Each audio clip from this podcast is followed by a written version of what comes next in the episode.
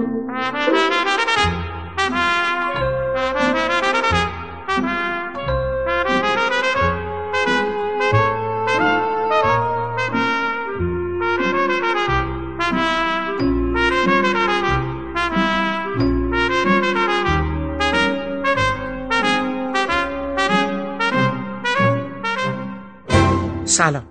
حامد صرافی زاده هستم و خورسندم که شما پادکست ابدیت و یک روز رو برای شنیدن انتخاب کردید. سی و نهمین دوره جشنواره فیلم فجر نزدیک به یک هفته پیش با اعلام برندگان سیمرغ بلورینش پس از ده روز مثل بیشتر اوقات با حرف و حدیث های فراوانی به پایان رسید. امسال هم همچون سالهای گذشته در پادکست ابدیت و یک روز با چند مهمان فیلم های به نمایش در اومده و برخی از نکات مربوط به جشنواره رو مرور کردیم. شما در این برنامه شنونده صحبت های آقای مهرزاد دانش خواهید بود.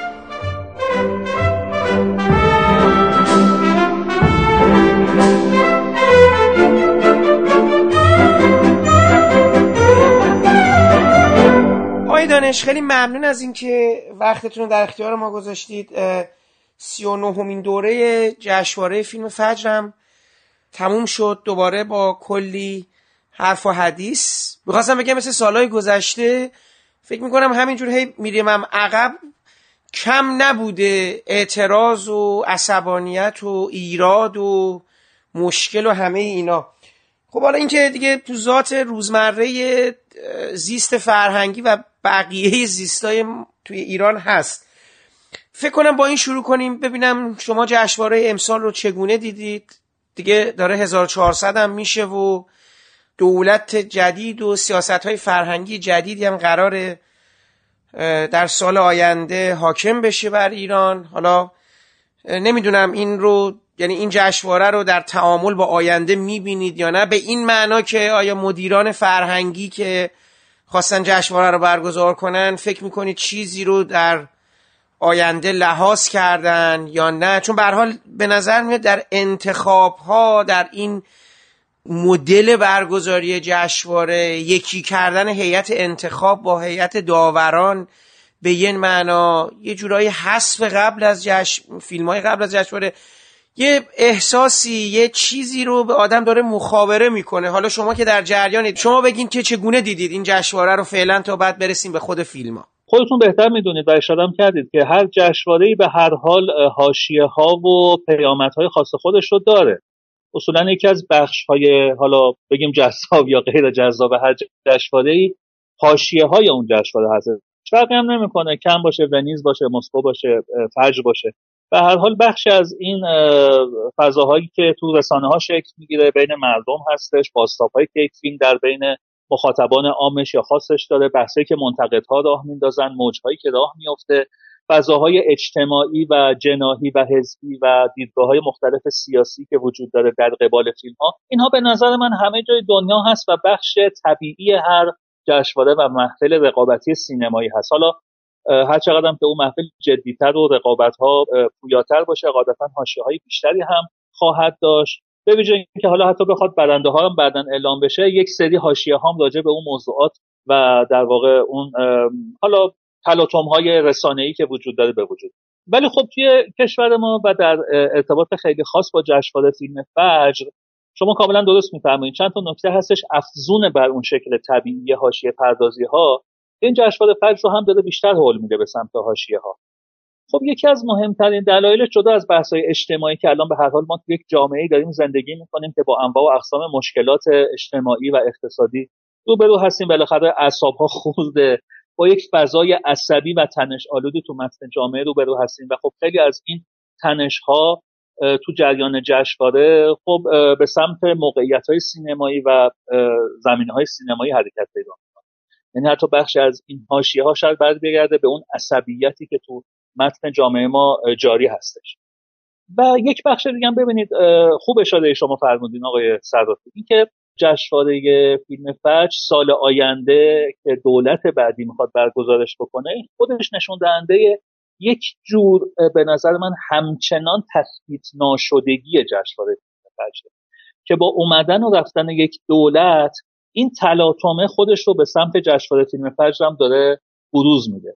خب این خوب نیست اصلا. فکر می‌کنم این مشکل مشکل ذاتی جشنواره فیلم فجره که با اومد و رفت دولت ها انگار قرار هستش که توی کم و کیف این جشنواره هم به لحاظ انتخاب فیلم به لحاظ برنده اعلام کردن برگزیده ها به لحاظ کیفیت برگزاری به لحاظ حالا مناسبت های مختلف. انگار سیاست جزء لاینفک جشنواره فیلم فجر شده و این اصلا خوب نیست. و نمی‌دونم چجوری میشه حلش کرد. باید ساختار جشنواره فیلم فجر عوض بشه. برای همین هم دبیرخونه دائمی هیچ وقت این جشنواره برخلاف خیلی از جشنواره های استاندارد جهانی نداره.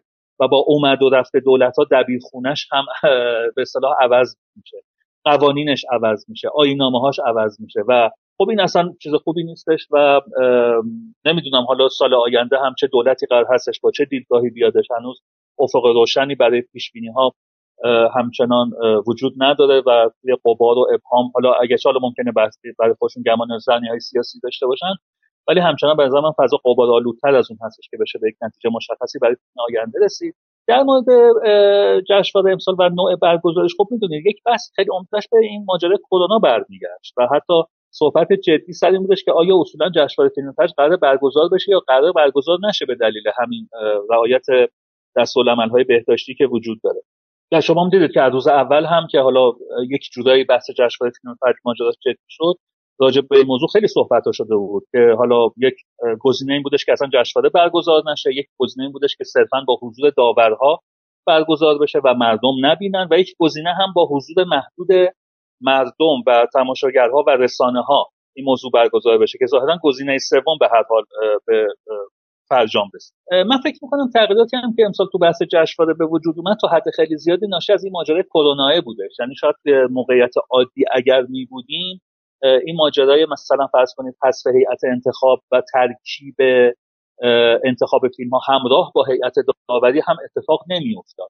بنابراین من بیشتر از اینکه دلیل سیاسی پشت این موضوع ببینم به نظرم بیشتر شرایط تحمیل شده کرونایی بودش که به این موضوع دامن زد و این فضا رو ایجاد کرد. ولی خب خواه ناخواه معمولا توی پایان آخرین سال دولت ها سعی می‌کنن که یک مقداری با حواس جمعتری دولت ها کار خودشون پیش ببرن و خب جشنواره فیلم هم تو جشنواره دولتی هست خالی از این موضوع و استثنایی بر این موضوع نیست.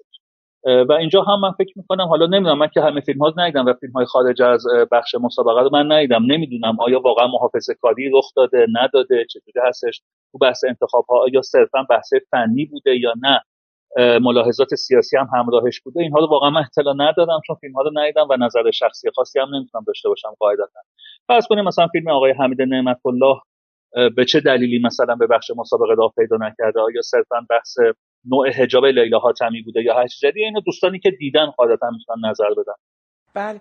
ببینید آقای دانش حالا این نکته فیلم آقای نعمت الله رو به عنوان یک مسئله کاملا عینی اگه ما بیانش کنیم ببینید خیلی راحت ما دیدیم که زنهای سینمای ایران از دهه شست هفتاد هشتاد درشون با سر تراشیده توی فیلم ها حاضر شده بودن. فیلم سرب رو تلویزیون خودش پخش کرد. دختران انتظار یا دختران آفتاب رو من خودم تو سالن سینما دیدم. یادم رفته اون اسم اون فیلم الان خاطرم نیست که دو نفر از خانوما سرشون رو تراشیده بوده. بچه های بد رو من خودم تو سینمای ایران دیدم. زندان زنان رو دیدیم. من می‌خوام یه چیز کلیتری رو خدمت شما بگم که شما خودتون توی نوشته هاتون توی یادداشتاتون و تو توییتاتون برش دست گذاشتید.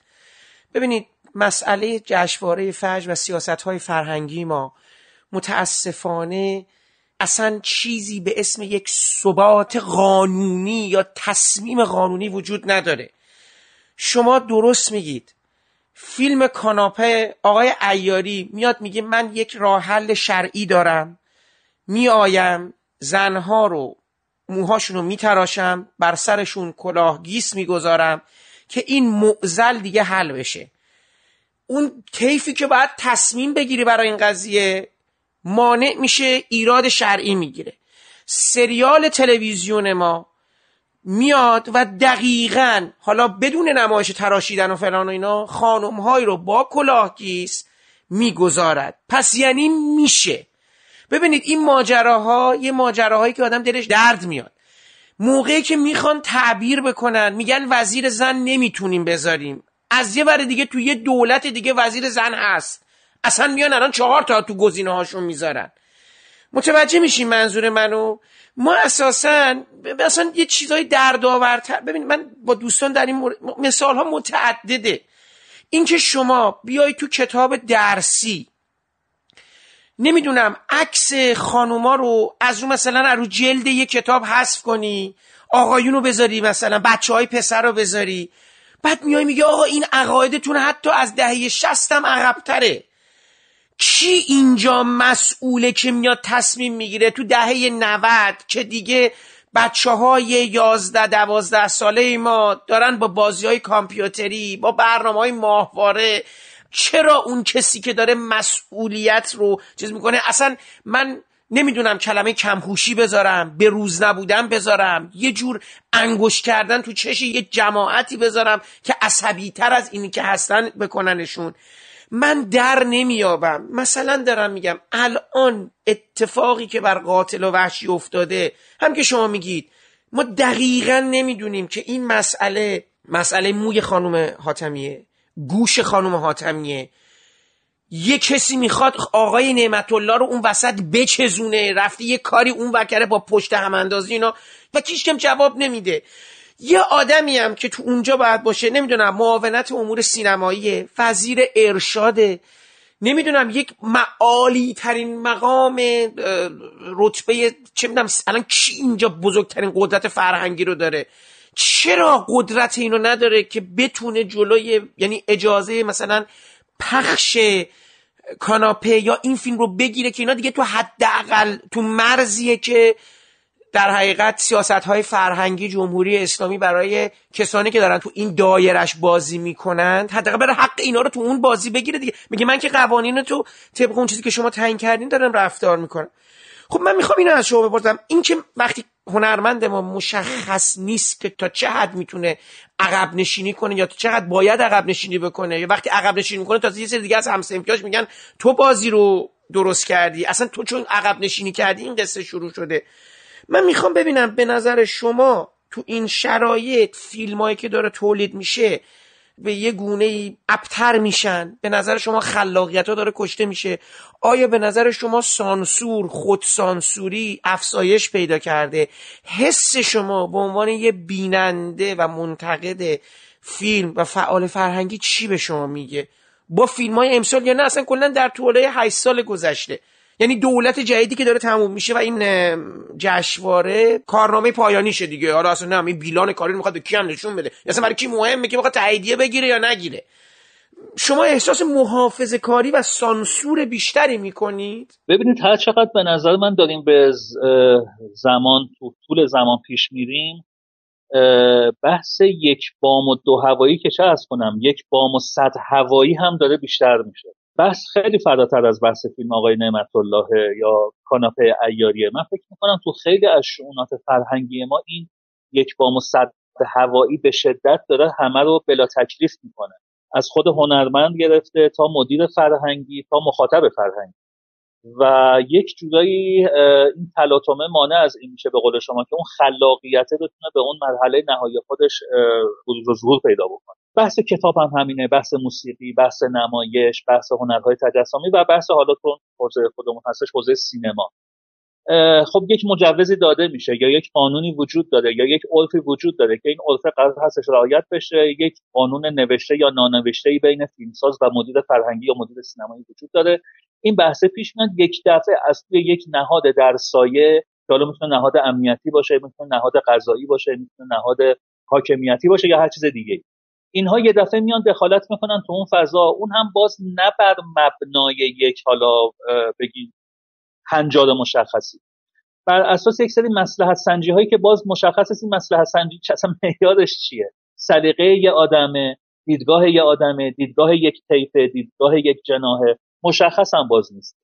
به قول شما حالا انواع اقسام فیلم هایی که خانم ها با سر تراشیده یا سر مثلا نمره چهار یا هر دیگه که گوشاشون هم پیدا بوده که خب تو انواع اقسام فیلم ها حضور پیدا کردن. با کلاگیس که تو انواع اقسام فیلم ها حضور پیدا کرد ظاهرا بستگی به که اون فضای فضای خودی باشه یا غیر خودی باشه. همین. و حتی همین خودی و غیر خودی هم باز بسته به 600 تا 90 سال دیگه ممکنه جاشون تغییر پیدا بکنه. من فکر می‌کنم بیشتر از اون که حالا بخوایم صحبت از سانسور بکنیم صحبت از بلا تکلیفی باید بکنیم. باز تو سانسور آدم تکلیفش روشنه میگن یک دو سه چهار اینا تو حق نداری بری جلو. حق نداری بسازی.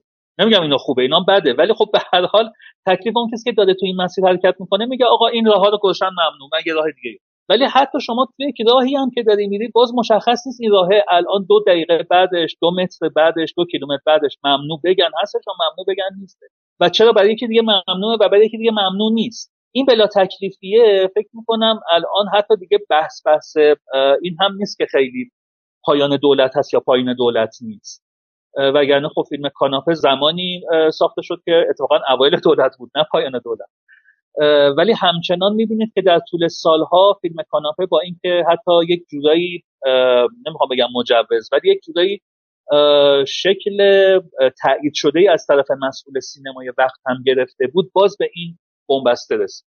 اینجا من فکر می‌کنم همونجور که از کردم ببینید متاسفانه فرهنگ انگار شده فقط یک زیر مجموعه از بحث سیاسی امنیتی. خیلی فرهنگ برای خودش موضوعیت نداره. خیلی فرهنگ به مسابه فرهنگ و به ماهو و فرهنگ انگار موجودیتی نداره. فرهنگ زیل معنای امنیت فرهنگ زیل معنای سیاست زیل معنای مسلحت انگار داره تعریف میشه. و اگر اونها اون هم باز بستگی به میل و اراده ای که مشخص نیست بر حسب چه قانونی داره تدوین میشه. اگر رضایت اونها به صلاح تامین بشه این جای فرهنگ سر جای خودش هست. اگر تامین نشه خب ممنوع و سانسور و فلان و اینها این هستش که من فکر می‌کنم الان تو یک فضایی ما قرار گرفتیم که خیلی هم فرق نمی‌کنه اول دولت پایان دولت وسط دولت. همجان داریم پیش میریم داره بدتر و بدتر و بدتر میشه. این حاکمیت های موازی این سر مداری های موازی آقا بالا سربازی های موازی داره به شدت بحث فرهنگ رو عقیم می‌کنه و هنرمند رو بلا تکلیف می‌کنه که از کدوم سمت و سو بره.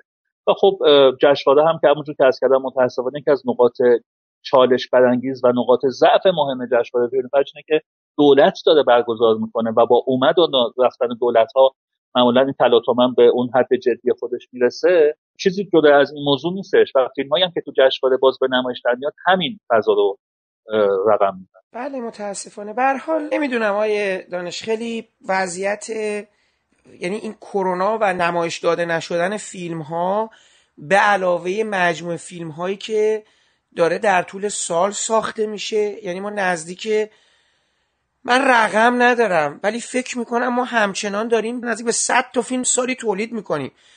و سینما و سینماگری که خیلی هم دیگه کار نداره تماشاگرش ببینه یا نبینه خیلی هم کار نداره دیگه. موفق بشه و نشه و اینا. فیلم ها همین جور داره. حتی نمی‌تونم بگم لفظ کارخونه ای نمی‌دونم با چه امید و آرزو اینا داره ساخته میشه و یکی از معماهای سینما ایرانه. یعنی واقعا خیلی از ماها درک نمی‌کنیم. فیلم هایی که اصلا فارغ از اینکه فیلم های خوش ساخته هستن یا فیلم های خوش ساخته نیستن. اصلا بحثی با کیفیت فیلم نداریم. اصلا قرار این فیلم ها رو به قول اون بنده خدا این فیلم ها رو قرار کی ببینه؟ یعنی چی؟ به چه امیدی داره ساخته میشه؟ بحث تأمین سرمایهش چی جوری هستش؟ یعنی همه جای دنیا وقتی یک فیلم ساخته میشه آقا یه برآورد هزینه ای دارن برآورد سودی دارن. مشخص میشه آقا من این فیلم رو برای فلان مخاطب می‌سازم ببینم سودی که حالا حاصلم میشه چه جوری هستش که دست کم سرمایه اولیه محفوظ باقی بمونه. ولی اینجا آدم واقعا جزء معماهای عجیب غریبه توی سینما ایران که اصولا این فیلم ها برای کی داره نمایش داده میشه سودش چجوری برگردونده میشه و سرمایه چجوری تامین میشه. من نمی‌دونم منم واقعا نمی‌فهمم. به هر حال به نظر میاد که حالا این نکته ای که میگن که میگم خیلی روش تاکید شده که سود در تولیده به نظرم اصلا همین که فیلم داره ساخته میشه خودش یعنی حالا با هر لفظی که گفته میشه که این پول خودش ساخته شدن این فیلم یعنی سود. برای اون کسی که داره فیلمو می‌سازه. وگرنه آدم نیست به معروف به سرش نزده که بیاد پولش تو هوا آتیش بزنه. حالا چه خصوصی چه ارگان دولتی چه ارگان غیر دولتی. که شما بیا یه مجموعه پولی رو بذاری نمی‌دونم یه میلیارد دو میلیارد سه میلیارد چهار میلیارد پنج میلیارد حالا داریم همینجور قیمت هم که رفته بالا. من نمی‌دونم واقعا هزینه یه فیلم دقیقا چقدر تموم میشه. آره داره به یه معنا داری کارآفرینی می‌کنی ولی محصولی رو داری تولید می‌کنی که اساسا مهم نیست کیفیت. یعنی اصلا کارآفرینی که هیچ رفتی به متن جامعت نداره. بله متاسفانه. حالا این وضعیت کلی. 200 تا 300 تا فیلم من فکر می‌کنم پشت انبار مونده. دیگه قبلا مشکلمون هنر و تجربه بود و می‌گفتن اونا چیزه. الان بهترین مثلا دارم میگم مهمترین فیلم های جشنواره قبلی هم که شنای پروانه باشه. اول قاچاق شد خورشید که اصلا هنوز هیچی. فیلم روز صفر رو اصلا اینا هنوز اکران نشده. هنوز به نمایش در اومده. از قبلترش هم هنوز مونده. بله، ناگهان درخت از دو جشنواره بله. ناگهان درخت دو جشنواره قبل تازه اکران آنلاین گذاشتن و دیگه نمی‌دونیم. حالا بفرمایید تو فیلم های امسال شما چی دیدید حالا؟ یعنی نه که خودشون چه حسی رو دارید می‌بینید چه گزارشی رو دارید می‌بینید چه روایتی رو دارید می‌بینید چه حسی رو لمس می‌کنید توشون؟ من دوباره اجرا میدم به ماجرای بلا تکلیفی که هممون یه جوری باهاش درگیر هستیم انگار. توی فیلم ها این بلا تکلیفیه داره خودش رو نشون میده من فکر می‌کنم. البته حالا من از بین 16 تا فیلم بخش سیما فقط 14 تاش دیدم متاسفانه. ستاره بازی آقای علی مردانی و رومانتیسم امال و توبای آقای سباقزاده رو ندیدم ولی 14 تا فیلم دیگر رو دیدم. حالا فیلم ها بعضیاشون متوسط بودن بعضیاشون بد بودن بعضیاشون حالا تا حدی خوب بودن. چیزی که من احساس کردم اولا فیلم درخشانی ندیدم. ببینید به حال درخشان که میگم منظورم هم افق با مثلا فیلم های و جان که قاعدتا نیست. تو همون محدوده سینما ایران دارم عرض به هر حال توی معمولا جشنواره های گذشته های گذشته معمولا یکی دو تا فیلمی بودش که ما می‌گفتیم آقا حالا حالمو خوب کرد و بالاخره تو ابعاد سینما ایران قابل توجه بود و بالاخره فیلم چه می‌دونم مثلا ابد و یک روز توی یک دوره بود فیلم قصر شیرین توی یک دوره بود. بالاخره تا همین چند دوره گذشته دارم عرض می‌کنم.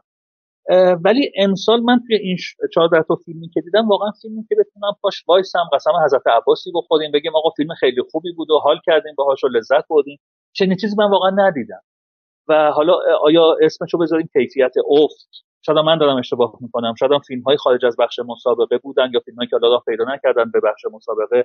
شاید فیلم های بهتری اونجا باشه. نمی‌دونم آدم نمی‌تونم بر مبنای واقعا 14 تا فیلم برای گستره یک سال سینما ایران نتیجه گیری خاصی داشته باشه. ولی توی این 14 تا فیلم که من دیدم من فکر می‌کنم افت محسوس کیفی وجود داشت. حالا هم بالاخره کرونا بود. بالاخره یک شرایط غیر طبیعی فیلم ها ساخته شد و پرداخته شد و تولید شد. این نکته که نمی‌تونیم حالا منکر بشیم. ولی من فکر می‌کنم اون بلا که برای همه ما تو جامعه داره یک جورایی خودش رو بروز میده حالا به سطوح مختلف اینجا هم به فیلم ها آرز شده. فیلم ها بلا تکلیفن به خودشون شروعشون خیلی دیره یعنی من اکثر فیلم هایی که من ملاحظه کردم و تماشا کردم داستان دیر را میفته یعنی اولش طرف داره همینجور های مقدمه چینی های طولانی می‌کنه. آدم میگه خب آقا داستان تو خب شروع کن.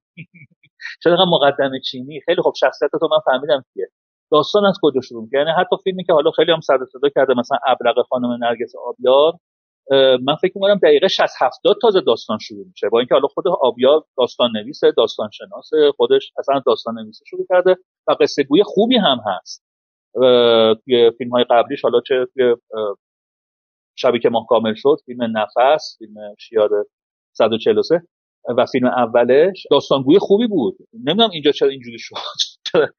داستان انقدر دیر را میفته یا فرض کنید فیلم ما امسال فکر کنم سه چهار تا فیلم اقتباسی داشتیم. وقتی فیلم اقتباسی میگیم که از رمان یا داستان کوتاهی اقتباس شده خب آدم یک مقدار خیالش راحت تره که اون عنصر درام تو فیلم یک مقداری پشتوانه ادبی و نمایشی هم داره. ولی حتی تو فیلم های با اقتباس ادبیمون هم دیدیم که داستان لنگ و لقب اساسی میزن من فکر می‌کنم که این بلا تکلیفی تو نوع حتی روایت داستان پردازی و حتی استراتژی فیلم. فرض کنید مثلا فیلمی مثل خط فرضی مال خانم فرموش سمدی اصلا مشخص است این فیلم برای چی ساخته شده اصلا هدفش چیه و موضوعش چی هستش. نکته دیگه که الان می‌خوام به همین اشاره بکنم به همین موضوع بلا تکلیفی فیلم ها واجد تشتت موضوع بودن.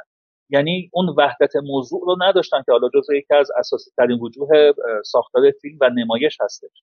مشخص نبود اصلا موضوع فیلم چی هست. از این شاخه به اون شاخه از این شاخه به این شاخه و این خیلی آزار می‌داد تو اکثر فیلم ها که اون تمرکز روایی و تمرکز موضوعی و تمرکز تماتیک تو اثر وجود هست خب حالا به صورت جزئی آیه دانش شروع کردید شما با فیلم خانم آبیار. به نظر میاد که خانم آبیار به عنوان یک کارگردان حالا جدای از فیلم ها تو این مسیری که طی کردن خودش رو داره اثبات می‌کنه به عنوان کسیه که بر کارگردانی مسلطه. یعنی به یه معنا می‌تونم بگم که شما فیلم ها رو که می‌بینید شاید با وجوهی مضمونی از این فیلم ها مثلا مسئله داشته باشید یا اونو به پرسش بگیرید یا وارد یه گفتگوی انتقادی باش بشید.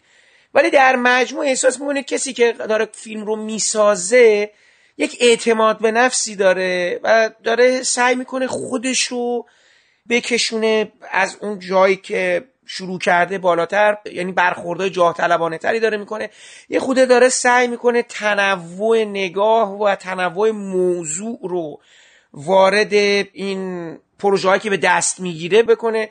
بر حال کارگردانیه که شما احساس می‌کنید که می‌خوای کار بعدیشو به حال ببینی که ببینی داره چیکار می‌کنه. یعنی یه جوری است که احساس می‌کنی که تو الان تو این سه چهار تا حالا قدمشو خیلی از جایی که قبلا بوده عقبتر نرفته که بگه آقا نه من دیگه این کارگردان حالا دیگه داره چیز می‌کنه. به حال تونسته خودش رو اثبات کنه. حالا ابلغ با موضوع گفتن یه مقدار این جنبش منهم و اینا یه مقدار گره خورده ولی بستر دوباره توی حاشیه نشین ها و فضای یعنی من تو تیزر دیدم که فضایی حالا حاشیه نشین است نه داخل شهر ما.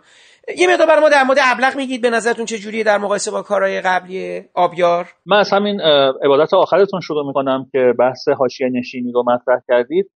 چهار پنج تا فیلم امسال توی همین 16 تا فیلم بودن که بحث فقر حاشیه نشینی و موقعیت آدم های فرودست جامعه رو تمرکز داشتن. حالا بحث فیلم بی همه چیز که اصلا توی یک روستا میگذشت فیلم روشن فیلم شیشلیک و فیلم ابلق اینها به شکل واضح راجع به های فرودست جامعه بودن حالا در مورد ابلق هم باز شما به نکته خوبی اشاره کردید. آره خانم آبیا داره توی هر فیلمی انگار یک تجربه جدیدی رو پشت سر میگذرونه. خب فیلم اولش یک فیلم ساده خانوادگی مینیمالیستی بود. فیلم دومش یک فیلم جنگی بود. فیلم سومش یک فیلم کودکانه بود. فیلم چهارمش یک تریلر سیاسی اکشن بودش. و الان فیلم پنجمش یک فیلم حالا حالا چیزی که مد شده توی سینمای ما سینمای اجتماعی هست. فیلم اجتماعی بود. که با اون طعم حالا جنبش میتو متا جنبش میتو حالا به اون معنی که چون که معمولا می‌بینید بحث من هم حالا چه توی ایران چه توی دنیا عمدتا معطوف هستش به چهره ها بله یعنی طبقه چیز طبقه که خود وضعشون بله، بله. اون که می‌تونه چت بکنه. حالا ببخشید من صحبت شما رو قطع کردم. ببینید این نیتو هم حالا اینم دوباره بحثای دیگه است دیگه. یه جورایی اینم از آن گروهی شد که صدا داره. یعنی راستش بخوام اون که صدا داره اصلا این حرفا داره بیشتر روش اعمال میشه. من از این جهت خوشحالم که خانم آبیار قصه رو کشیده یه جایی آدمایی که اتفاقا اونجا داره بیشتر رخ میده. حالا سلبریتی ها و نمی‌دونم هنرمندا و تهیه کننده سینما بازیگرا اینا یعنی وضعشون خوبه. تازه یه جای دسترسی دارن صدای کسی اینا رو بشنوه. یه تیفایی هستن تو جامعه نه تنها جامعه ایران که دارن ازشون بهره کشی جنسی می‌کنن. صداشون هم نمی‌تونه در بیاد. چون اصلا صدایی ندارن نماینده ای نداره بتونن صدا رو منتقل کنه. حتی خودش هم سوادش رو یا آگاهیش رو نداره, نداره. اون طرف بخواد. آره این فیلم خانم آبیاد همونجور که از می‌کردم حتی خود فرد آزادگر هم آدم مفلوکیه یعنی خودش هم آدم همچین قدر قدرتی نیست که صاحب رسانه باشه یا هنرمند هنرهای تجسمی باشه یا فیلمساز باشه یا تهیه کننده باشه یا منتقد ادبی باشه هر چیز دیگه. خودش هم از اونها مفلوک کرد منتها آره مثلا فرض کنید یک سرکارگری هستش بقیه دارن کار می‌کنن اینم حالا داره اونها رو سرپرستی می‌کنه. اون بحث در واقع آزاد جنسی یک زن اونجا داره رخ که بعدا می‌بینیم که این تبدیل به انبوه میشه. فقط محدود به یک زن نیست و اون فرد آزادگر سابقه نسبت به همه اون زنهای حالا کارگر و به اصطلاح فرودست جامعه رو داشت اینش خوبه. یعنی من از این موضوعش اتفاقا خوشم آمد که فقط زمان سنج هست که اومده این همچین موضوعی که الان به حال که چند ماهی هستش به جامعه ما به قول شما قشر آگاهتر جامعه داره شکل می‌گیره. این رو به سمت و سوی قشری برده که قشر ناآگاهتر هست و هم به دلیل فقر اجتماعی وحشتناکی بهشون حاکم هستش هم به دلیل حالا موقعیت و سطح زندگیشون خیلی مجال بروز اعتراض یا افشاگری یا هستگی واسهشون مهیا نیست. منتها من مشکلم با فیلم آبیار بیشتر مشکل فرمیه مشکل داستانیه. من به نظرم داستانش رو نتونسته خیلی خوب مطرح بکنه و روایت بکنه. همونجور که از کردم داستان دیر شروع میشه و اتمامش هم با نماد پردازی تموم میشه. یعنی به جایی که باز با یک المان داستانی و دراماتیک داستان رو تموم بکنه به سمت و سوی نماد می‌بره خب توی فیلم از اول فیلم تقریبا تا آخر فیلم ما با عنصر موش سر و کار داریم. یک حالا المان سمبولیکی هستش برای همین مردای آزارگری که تعدادشون هم خیلی زیاده ولی پنهان از دیدگان افراد به اون آزارهای خودشون ادامه میدن. و فیلم جوری تموم میشه و به سمت فاضلاب ها حرکت می‌کنه که این موشها دارن هی روز به روز روز به روز زیادتر میشن. هر چقدر پنهان کاری در واقع وجود داره توی موقعیت آزارهای جنسی خانم ها انگار این موش هم دارن زاد و بیشتری می‌کنن. حالا من کاری با بحث نمادش ندارم ولی به نظرم گل درشت بودن این نماده و اینکه اصلا داستان رو با نماد تموم کردی خیلی همسان نیستش با بقیه ابعاد دراماتیک فیلم. مشکلی که من با فیلم دارم بیشتر اینه نه چیز دیگه و اتفاقا به نظرم خیلی نگاه هوشمندانه ای هم داشته به هم تو انتخاب موضوع هم توی بردنش به سمت فضاهای متفاوت با اونچه که الان تو جنبش من هم یا می داره به نظر میاد که حالا این هم که گفتی من یه لحظه دیگه هم یه چیز دیگه هم تو ذهنم اومد که شاید کاری که داره بازم این از هوشمندی خانم آبیار و تیم سازنده میاد. بحث اسکار رو بله بله آفرین دیگه. شما از من زودتر یعنی من احساس کردم فهم... یعنی درست فهمیده برای سال آینده شاید این فیلم میره دیگه برای اون جایی که چون به داره یه حرف جهانی رو هم از یه زاویه دیگه می‌زنه و اینا و داره بحث رو میکشونه یعنی مسئله مسئله جهان شمولی میشه دیگه و قابل فهم. و بله بله چرا که نه دیگه. خب اون فیلمیه که اون بر یعنی برای رقابتی که کرده دوباره اون بازیه داره میشه. به نظرم شاید این چیز نه نظر شما موافقید این هوشمند حالا این انتخاب رو؟ راستش واسم خیلی دیدم من دیدم بعضی از دوستانم به این موضوع توی مطبوعات و رسانه ها و شبکه اجتماعی داخلی اشاره کردن. ولی من به نظرم اولا اگر این باشه اشکالی هم نداره باز از تیزپوشی و اسمشو فرصت طلبی نمی‌تونم بذارم. چون به حال فیلمساز باید یه مقدار هوش هم داشته باشه برای عرضه کردن فیلمش بعد دنیاشو می‌خواد بزرگتر کنه دیگه. آخه این دیگه ایراد اون می‌خواد با اون می‌خواد با بپره دیگه. حالا کاری ندارم. سالها قبل کسای دیگه با یه چیز دیگه میپریدن. حالا اینم داره میپره دیگه. حالا بله. آره ولی واقعا من فکر نمی کنم دلیلش هم این باشه راستش. می‌تونه حالا یکی از تبعات فیلم این باشه ولی فکر نمی کنم یعنی نمیشه حالا خیلی قسم حضرت عباس بود که واقعا عمد این موضوع بوده. به حال این جنبش من هم توی ایران خب خیلی سر و صدا کرد این و آدم های خیلی معروف و خوشنام و معتبری رو به چالش کشید. در واقع یک اجتماعی خیلی خیلی مهمی هستش که خیلی بار دراماتیک فراوانی هم هست. پتانسیل دراماتیک فراوانی هم داره. و فکر می‌کنم این بخشی از هوش فیلمساز هستش که حالا اومده این رو به سمت حالا سینما برده. فارغ از اینکه اصلا چه پیامدی داشته یا پیامدی نداشته. راستش من به این موضوع خیلی تعمالی نداشتم و واسم خیلی مهمم نبود. بله. تو اون مجموعه فیلم هایی که گفتین در مورد فقر رو یعنی با بستر بستری از فقر یا افرادی که به حال به لحاظ اقتصادی در تنگناهای شدیدی قرار دارن تو جامعه ایران ساخته شده که بماند. حالا میگم ما مدت هاست حالا امسال شاید پنج تا شد دیدیم از این 16 تا ولی خب ما در طول سالهای گذشتم فیلم هایی مثل همون ابد و یک روز خورشید چه می‌دونم صد معبر همینجور داریم میگیم همین شنای پروانه و فیلم های فراوان حتی مثلا طلای شهبازی حمال طلا میگم این اسما زیاده بعد آدم حافظش داشته همینجور بگه ولی خب داریم می‌بینیم که این فیلم ها ماتیک و اینا اصلا درباره ژانر فلاکت. آره دیگه در مورد آدمای مفتابات در مورد آدمایی که فقر آسیشون کرده به بحران روحی و روانی هم حتی منتج شده و خب داریم تبعاتش رو می‌بینیم. از این فیلم که شما نام بردید امسال یه فیلم دیگه که من برام نمی‌دونستم مثلا بسترش در مورد چیزای ف... یعنی در مورد مسئله فقره فیلم روشن رولا حجازیه. من راستش بخواین در مورد فیلم خیلی کنجکاو بودم. الانم خدمتتون میگم از چه زاویه. واقعیتش بخوایم من در فیلم های دیگه رولا حجازی یه فیلمسازی بود که احساس می‌کردم توی یه طیفی از آدمایی که داره به تصویرشون می‌کشه نکات درستی رو ردیابی و رسد کرده و داره حالا به زبان خودش اونا رو بیرون میده. مثلا توی زندگی خصوصی آقا و خانم میم من احساس کردم که خب این یه چیزی دیده توی یه طبقه ای که مردایی که یا مثلا کلا جماعتی که آره خیلی اعتقاد و ادعا دارن که حالا زنشون وارد جامعه بشه توصیه بهش کنن ولی تحمل این توصیه رو ندارن. یعنی تبعاتش رو نمی‌تونن بپذیرن. توی قصه دوم که زندگی آقای محمودی بود اون رابطه چهارتایی این آدما رو که بین مثلا فرخ نژاد و قاضیان از سمت و قاسم خانی و علی دوستی. از یه ور دیگه می‌دیدم درسته یعنی پسری که حالا یه مقدار می‌خواد دنیاش باز باشه اصولا نگاهش به یک زن سنتی هم هست. یعنی اون انگار بهش آرامش میبخشه و زنی که سنتی در حصار قرار گرفته حالا می‌خواد پرواز کنه دنیاشو بزرگ کنه.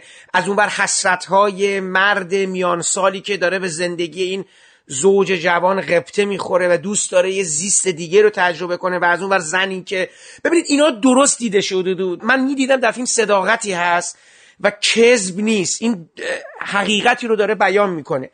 و در اتاق تاریک من مرگ ماهی رو دوست نداشتم. تو اتاق تاریک احساس می‌کردم این مسئله کودک آزاری که حالا باز هم فقط کودک آزاری نبود. اینکه یه خانواده ای چگونه یعنی دارن کاری که تو تربیت بچهشون انجام میدن حتی به مراتب و مسئله یه جور کودک آزاری فراتر میره. خودشون یه بخشی از این پروسه هستن. پدر مادری که رابطه عاطفی و جنسیشون سرد شده به تربیت بچهشون بها نمیدن. خونه مسئله مثلا آشپزی رفته کنار اینا همش دارن پیتزا سفارش میدن. پدری که خشونت به پسرش میورزه مادری که نیست اصلا بچهشو ول می‌کنه و جذابیتش برای من بازم این بود. اینه که با تمام این آدم و تمام مشکلاتی که درون خونشون دارن فکر می‌کنن مشکل اصلی مال یه آدم بیگانه است مال یه بیرونه در صورتی که درون خودشون نمی‌بینن. من حتی تعبیر سیاسی هم در مورد وضعیت ایران می‌کردم که شما مشکل اصلی داخلی داری ولی همش داری آدمای دیگه رو متهم می‌کنی که آقا اینا بچه ما رو دارن اذیت می‌کنن اینا دارن ما رو به عرابه در می‌کنن.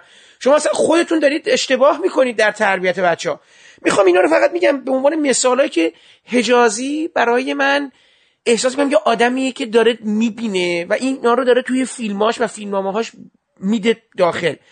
حالا شما برای ما بگی روشن چجوریه؟ یعنی مثل که طبقه اون آدما رو عوض کرده اون طبقه متوسطه با ایراداتی که در روابط بین خودشون یا برای نقدی که بر اون روابط هست و وارد یه طبقه دیگه کرده. آدماش آدمای دیگه ای شدن ببینید دغدغه آقای حجازی تو فیلم روشن هم تقریبا در راستای همون دغدغه های فیلم های قبلیه. یعنی اگه تو فیلم اولش اومده بحث اشتغال زن رو و حضور زن رو توی جامعه در نسبت با رابطه زناشویی بررسی می‌کنه. و در فیلم دومش همونجور که شما دوست اشاره کردید بحث سن و بحث اختلاف های حالا بگیم موقعیتی یا اجتماعی بین خانواده ها درام فیلم رو تشکیل میده. باز تو بحث مناسبت های زناشویی. و باز به قول شما اگه از مرگ ماهی بگذاریم که اصلا من نمی‌دونم اصلا نمی‌فهمم فیلم درباره چی. من و بریم سراغ فیلم اتاق تاریکه اونجا هم باز بحث مناسبت های زناشویی بود در ارتباط با بچه در ارتباط با فرزند. اینجا هم باز رابطه زناشویی رابطه زوجی ازدواجی هست. در رابطه با طبقه. اینجا دیگه بحث طبقه و بحث فقر و بحث درآمد مطرحه. یعنی باز هم ما یک آقا داریم یک خانم داریم یک بچه داریم که اینها به دلایل اقتصادی تو یک وضعیت نابسامان قرار می‌گیرن به لحاظ خانوادگی. یعنی همچنان دغدغه دغدغه خانواده هست مخصوصا در ارتباط با زن و مرد زن و شوهر. ولی اونچه که داره شکاف رو ایجاد می‌کنه دیگه نه شغل زنه نه بحث بچه هستش نه بحث حالا مقایسش با خانواده های دیگه هستش بحث دقیقا فقره مرد یک مرد تقریبا بیکاری هستش و این فقری که به دلیل بیکاری این آدم و حضورش توی یک خونه به شدت وحشتناک و خراب و اینکه وعده ای داده شده چون اینها ظاهرا یک سرمایه گذاری کردن دادن از همین خونه های حالا مسکن مهر یا هر چیز دیگه نمی‌دونم حالا توی چه فضایی هستش و دائما هم داره به تعویق میفته و اون کسی که حالا داره منزل رو می‌سازه و اون مسکن رو می‌سازه با این از هایی داره پول می‌گیره و میگه که نه داریم حالا سامانش می‌کنیم داریم درستش می‌کنیم ولی آخرش میرم می‌فهمن که فقط یه مش خشت رو هم گذاشتن و هیچ نوع اثری از یک محل سکونت واقعا توی داخل این فضای وجود نداره.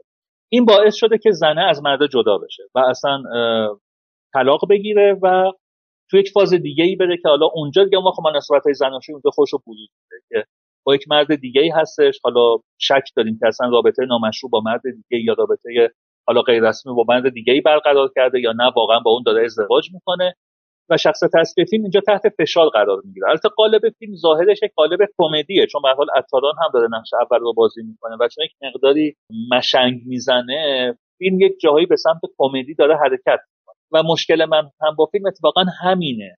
که چرا اصلا تو یک آدمی رو انتخاب کردی که داره مشنگ می‌زنه؟ آدم عجیب غریبیه رفتار عجیبی از خودش بروز میده.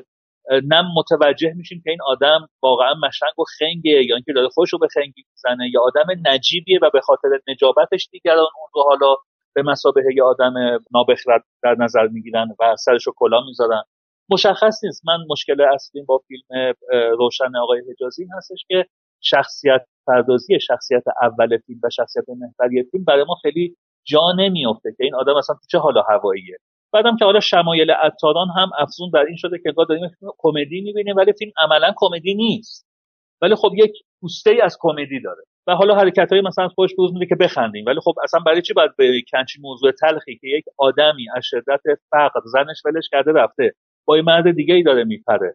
و بچهش هم دارن ازش می‌گیرن. صابخونهش هم بیرون کرده. اون خانه هم که داره می‌سازه که به هیچ جا نمی‌رسه. خب اصلا چه فضای کمدی باقی میمونه که بخوایم تو این فضای حرکت بکنیم؟ اینه که من مشکل الان با این فیلم اینه. ولی اینکه شما فرمودید آیا حجازی وارد یک فاز جدید شده؟ نه نه نه. وارد فاز جدیدی از نوع حالا مضمون فیلم های قبلیش نشده. ولی تجربه جدیدی رو در محوریت همون خانواده و همون مناسبات زناشویی رقم زد.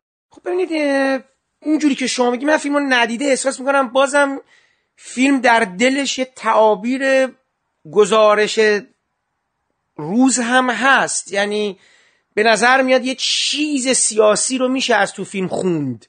این حالا به صورت عینی جدا از این وعده هایی که داره داده میشه بدون اینکه محقق بشه و داره ویران می‌کنه.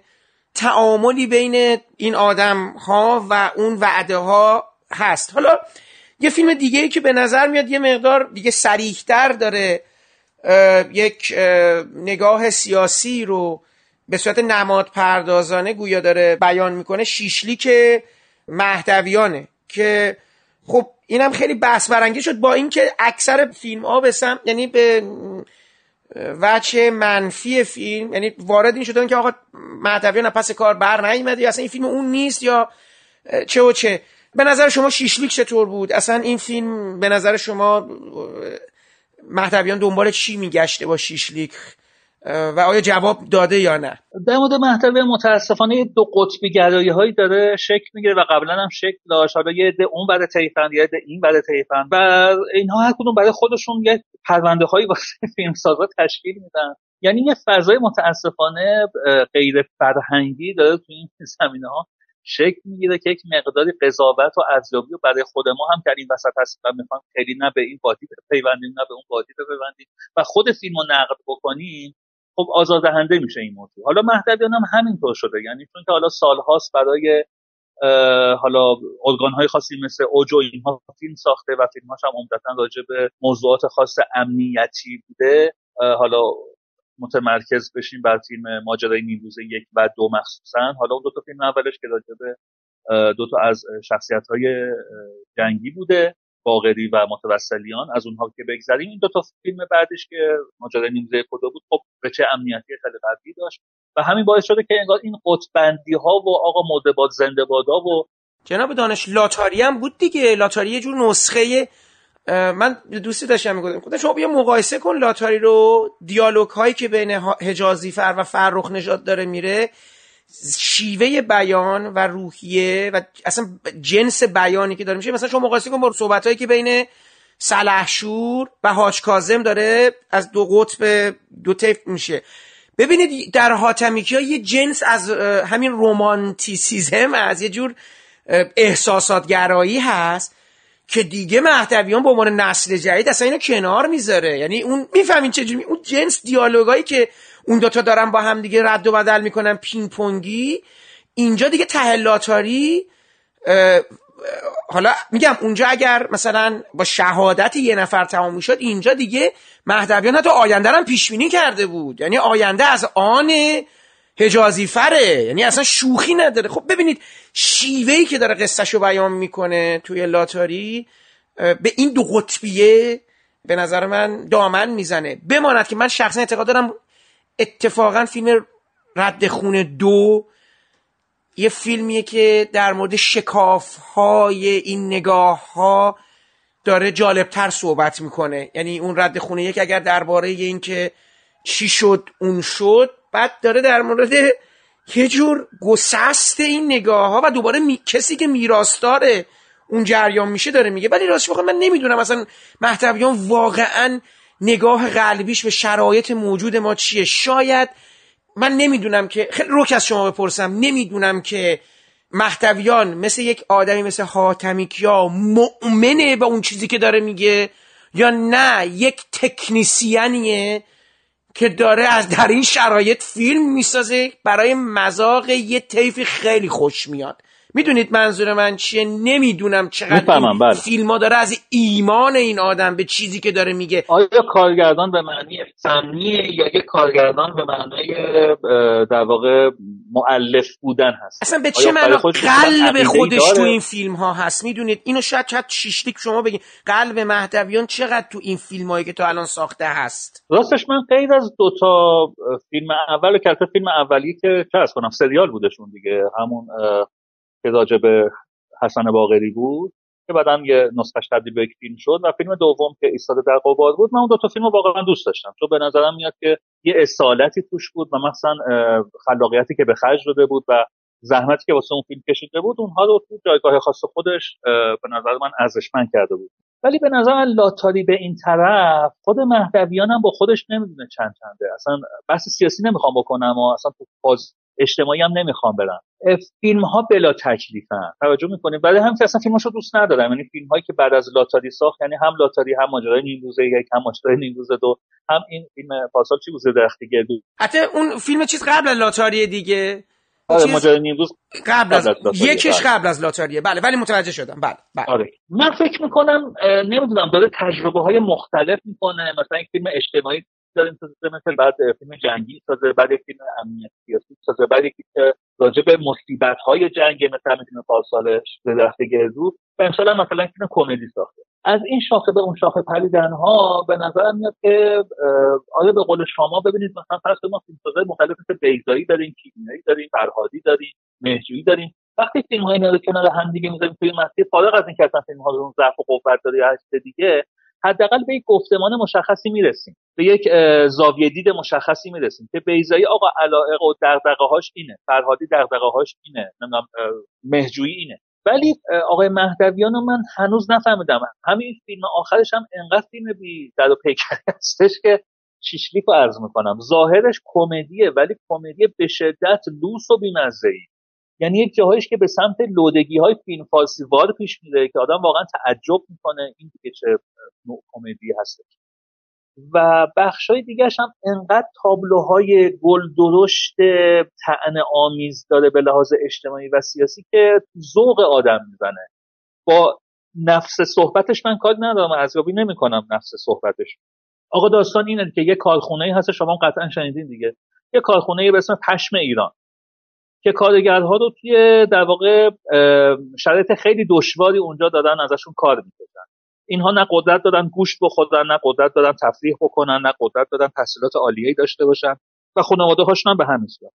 این وسط یه دفعه یکی پیدا میشه به بچهش می‌بره بیرون از اون محیط کارخونه بهش میده بچه فردا میاد تو مدرسه میگه من بابام دیشب بهم شیشلیک این دفعه بحران ایجاد می‌کنه.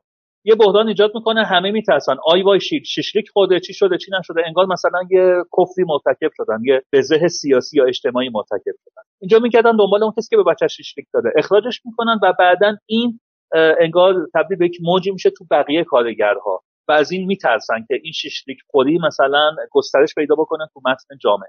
خب دیگه مشخصه اینجا دیگه تنه ها و مطلق ها و نمادها چی هستش یا چی نیستش. باز من میگم اصلا روی صحبتم با نفس این حرفه نیست. من به نظر میاد پرداختش انقدر دم دستی و کلیشه‌ای و گل درشته تو ذوق آدم می‌زنه. و حالا شما چون که الان متوجه شدم بیشتر مایل هستید راجع به همین حاشیه های مضمونی صحبت بشه. آخرش هم یواش یواش یکی دوتاشون از اون کارخونه میان بیرون. انگار اون کارخونه یک فضای حالا بگیم به مسابه ایران هستش. و فضای محیط کارخونه و بیرون از کارخونه انگار خارج از ایران هستش. انگار آدم ها تمایل دارن از این فضای داخل کارخونه به سمت فضای خارج از کارخونه بدن و تفریحات مختلف داشته باشن. بتونن شهر بازی برن رستوران برن شیشلیک بخورن تفریح بکنن و از این بعد. این به نظر من میگم یک کمدی خیلی دم دستی و نمادهای گلدرشت از این موقعیت هایی که از کردم داره. یکی از ضعیفترین کارهای آقای مهدویان الهاز سبک و سیاق سینمایی از کنم حالا که با حرفش چقدر موافق باشیم یا نباشیم یا حرفش رو داره بر مبنای نرخ روز می‌زنه نمی‌زنه. من راستش خیلی دنبال این انگیزه یابی ها نیستم. خیلی هم استعدادی تو انگیزه یابی آدم ها ندارم این اصلا چرا مثلا قبلا یه فیلم های دیگه با کسای دیگه کار می‌کرد یا الان داره یه جوری کار می‌کنه سفارشی سازه سفارشی ساز نیستش. از گذشته خودش پشیمون شده نشده. اینها نکتهایی که من راستش بهش ورود پیدا نمی‌کنم. ولی فکر می‌کنم مسیر کارنامه سینمایی مهدویان داره خیلی رو به نزول میره. و از اون موقعیتی که ابتدا برای خودش آفرید با اون دو تا فیلم اولش به شدت داره فاصله. جالب این قصه هم که گفتیم. من خیلی یاد شبیه فیلم های لانتیموس فیلمساز یونانی میندازه چون اونم خیلی از این زاویه. ولی خب بعد یه کاری باشید یعنی یه مدلی بعد این فیلم تو بسازی که این نماده یعنی چی میگن؟ خود فیلم فقط محدود به این گزارش نمادین تو از وضعیت موجود نباشه. حالا من که فیلمو ندیدم و نمی‌تونم آره فیلم فیکه. به نظر من حتی فقرشون فیکه. اعتراضشون فیکه. تو عمق ماجرا فرو نمیره. بیشتر انگار یه چیزی ساخته یه مطلقی بندازه و از کنارش رد بشه. حالا تو فروش می‌کنم من فکر کنم. به اتفاقا ببینید آقای دانش مشکل به دل آدم نمیشینه. ببینید میگم من فکر کنم به دل من و شما به عنوان کسانی که سختگیریم نشینه. ولی مثلا دارم میگم اگه یک حالا من اینو به مفهوم توهین نمیگم ولی فیلم یعنی تماشاگری که رفته آینه بغل دیده یا مثلا چه می‌دونم چشم گوش بسته دیده. من حالا چون دیدم اینو تو سینما خب من دوست ندارم. حالا آقای معتمد من خیلی قبول دارم ولی خب اون فیلمم خیلی به نظرم ارجاعات جنسی فیلم وحشتناک. بالا حالا آقای گلمکانی می‌گفت نمی‌دونم فیلم نه سالم فلان با این شو. حالا من کاری به اینا ندارم می‌خوام اینو بهتون میگم اون تماشاگری که رفتی اون فیلمو دیده من مطمئنم این فیلمم می‌بینه. دیدین تو سینما بعضی وقتا آدما میشینن می‌زنن پشت دستشون میگه ببین عجب تیکه انداخته بود و اینا. یه همچین چیزی میگن بله بله متوجه این فیلم می‌گیره اینجوری که آره ببین تمومه. خودشه. این دیگه از این عیانتر گزارش من و تو نیست. ببینید من این مسائل قبلا سر فیلم هزار پا هم داشتم آیه دانش. ببینید هزار پا صحبتش کردم. هزار پا کاری که داره می‌کنه دو سال پیش عملا تمام اون نمادهایی که دهه 60 و 70 به عنوان چیزهای ارزش جامعه ایران بود رو همه رو زیر سوال بود خواسته یا ناخواسته و فیلم برای همینم به یه معنا فروش کرد. زن شهید جانباز ریاکاری مذهبی یعنی نظریه دادن و اینا تو فیلم های قبلی. این پشت اون مثلا بری عرق بفروشی و بعد دو دوزه بازی فلان. از این تمام یعنی فیلم تمام یه آدمی که نادمم نیست از کاری که داره می‌کنه. و خب ببینید این نشون دهنده یه اتفاق تو ایران.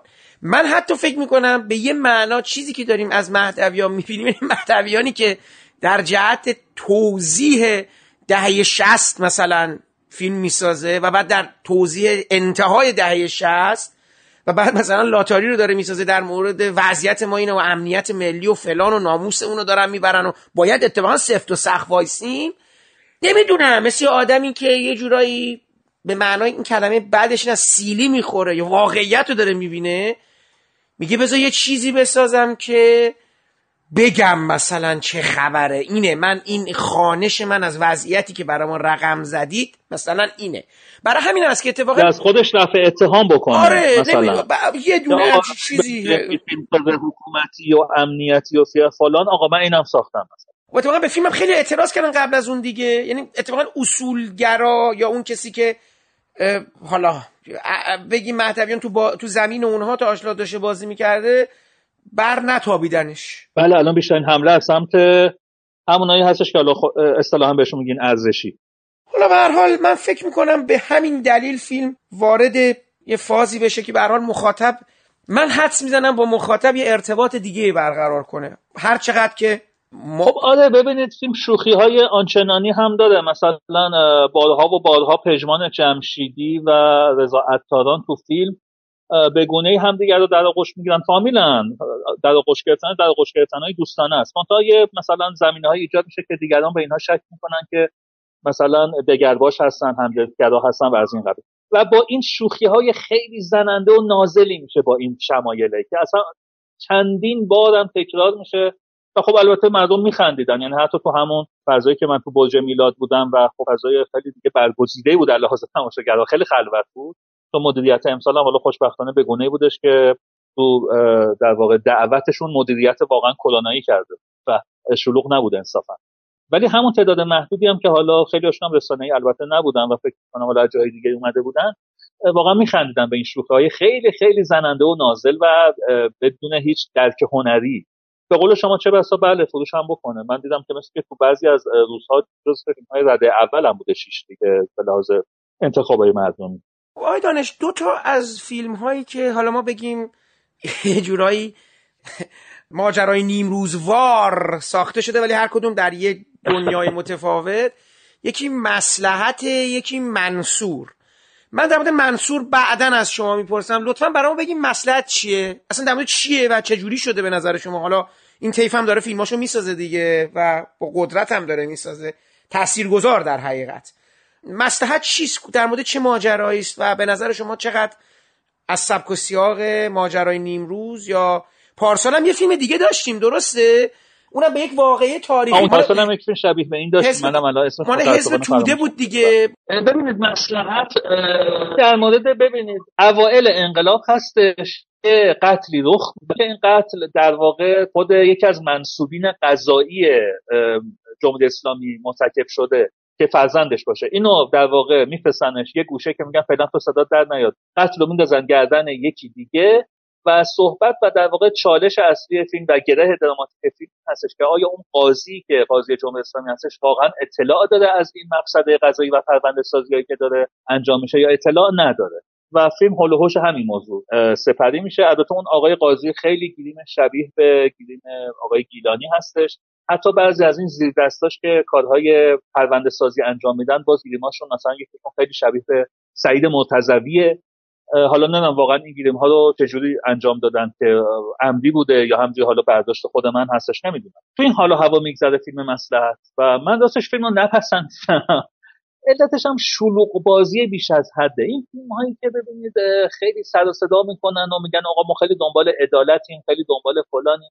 من به نظر یه جاهایش دیگه داره اون گاف خودش رو بروز میده. می‌دونید فیلم همونجور که از کردم راجع به فیلم های قبلی که فقر و فیک داره نشون میده اینجا به نظر من عدالت جویی رو به شکل فیک داره اتفاقا نشون میده.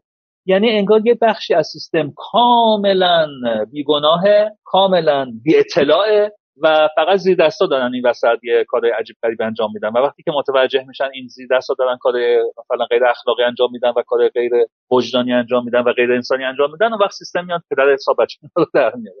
من می‌خوام بگم دو حالت داره. یا اینکه اون بالادستی اطلاع نداره یا اینکه اطلاع داره. اگر اطلاع داره که هم دست اوناست. اگر هم اطلاع نداره که بی صلاحیت خودش رو داره نشون میده واقعا سیستمی که اصلا نباید بیفته که چقدر تو در واقع آدم بی در پیکری هستی سیستمت که هر کی هر کاری دوست داره می‌کنه واسه همین من احساس می‌کنم عدالت جویی رو که داره دنبال می‌کنه خیلی صادقانه نیست.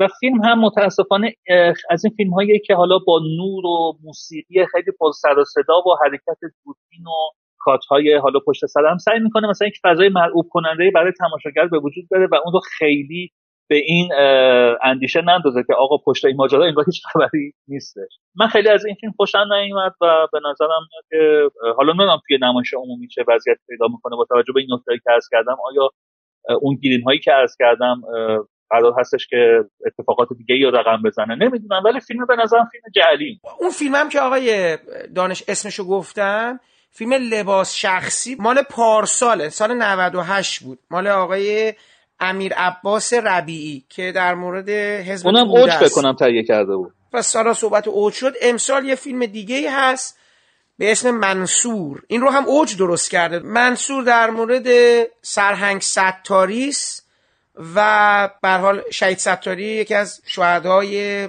و مفاخر اون دهه شست به حال بخشی از جنگ ایران و حالا کلا اصلا مسئله هواپیمایی کشور ایران با ایشون گره خورده.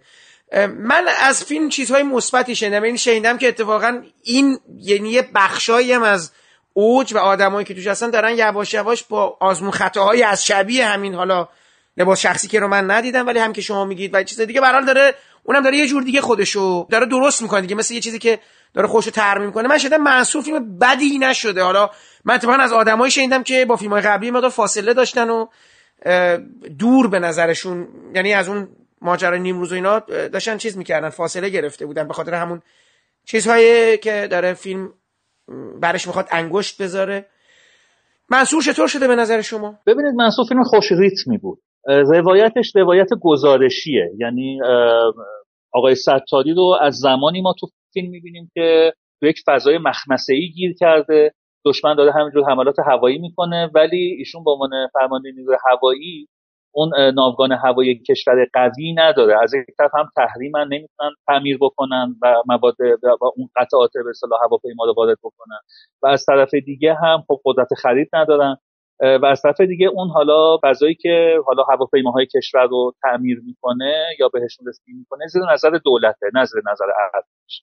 و اون شرکتی هم که زیر نظر دولت هستش واسه اینا رخصونی می‌کنه و خیلی اهمیتی به در واقع فریادرسی های اینا نمیده و التماس اینها نمیده. اینه که خودش شروع می‌کنه به ایجاد یک موقعیتی که خودشون هواپیماهای داخل کشور رو هم تامین بکنن حتی مهندسی معکوس بکنن و جنگنده های هوایی ایرانی بسازن. فیلم در واقع روایت تلاش ستاری برای رسیدن به این هدف هستش. فیلم فیلم خوش ریتمیه انصافا. و آزاردهنده نیست کسل کننده نیستش. توی یک خط مسیر داستانی مشخص پیش میره. بازی ها بازی های معقول و خوبی هستش. ما تا خب ببینید شخصیت پردازی به نظر کم لنگ می‌زنه. ما با ستاری به مسابقه یه آدمی داریم مواجه میشیم که از هر جهت آدم خیلی خوبیه آدم خیلی شجاعیه. جایی که فرض کنید آدم با همه درگیر میشه یعنی با هاشمی رفسنجانی درگیر میشه با وزارت دفاع درگیر میشه با مجلس اون زمان درگیر میشه با کسایی که میان مثلا پلم بکنن اون جایی که درست کرده از طرف قوه قضاییه با اونها درگیر میشه. و به عنوان یه آدمی که فقط به هدف خودش داره فکر می‌کنه این معرفی ولی اینکه چرا و کجا همچین شجاعتی و جسارتی این آدم گیر آورده که همزمان هم با دولت هم با قوه قضاییه هم با قوه مقننه در حالا با همه درگیر میشه. یک جا هستش البته میگه مثلا آقای خامنه ای پشت منه امام پشت منه. من سرباز امامم من سرباز دولت نیستم. از این صحبت ها تو فیلم می‌کنه ولی صحبت لازم دراماتیک بخوای نگاه بکنی خب تو چیکار کردی که مثلا آقای خامنه‌ای و امام به تو اعتماد دادن و این لنگیا رو تو فیلم ما مشاهده می‌کنیم؟ و البته نکته که احساس آدم می‌کنه نمی‌دونم حالا تو چه حدی.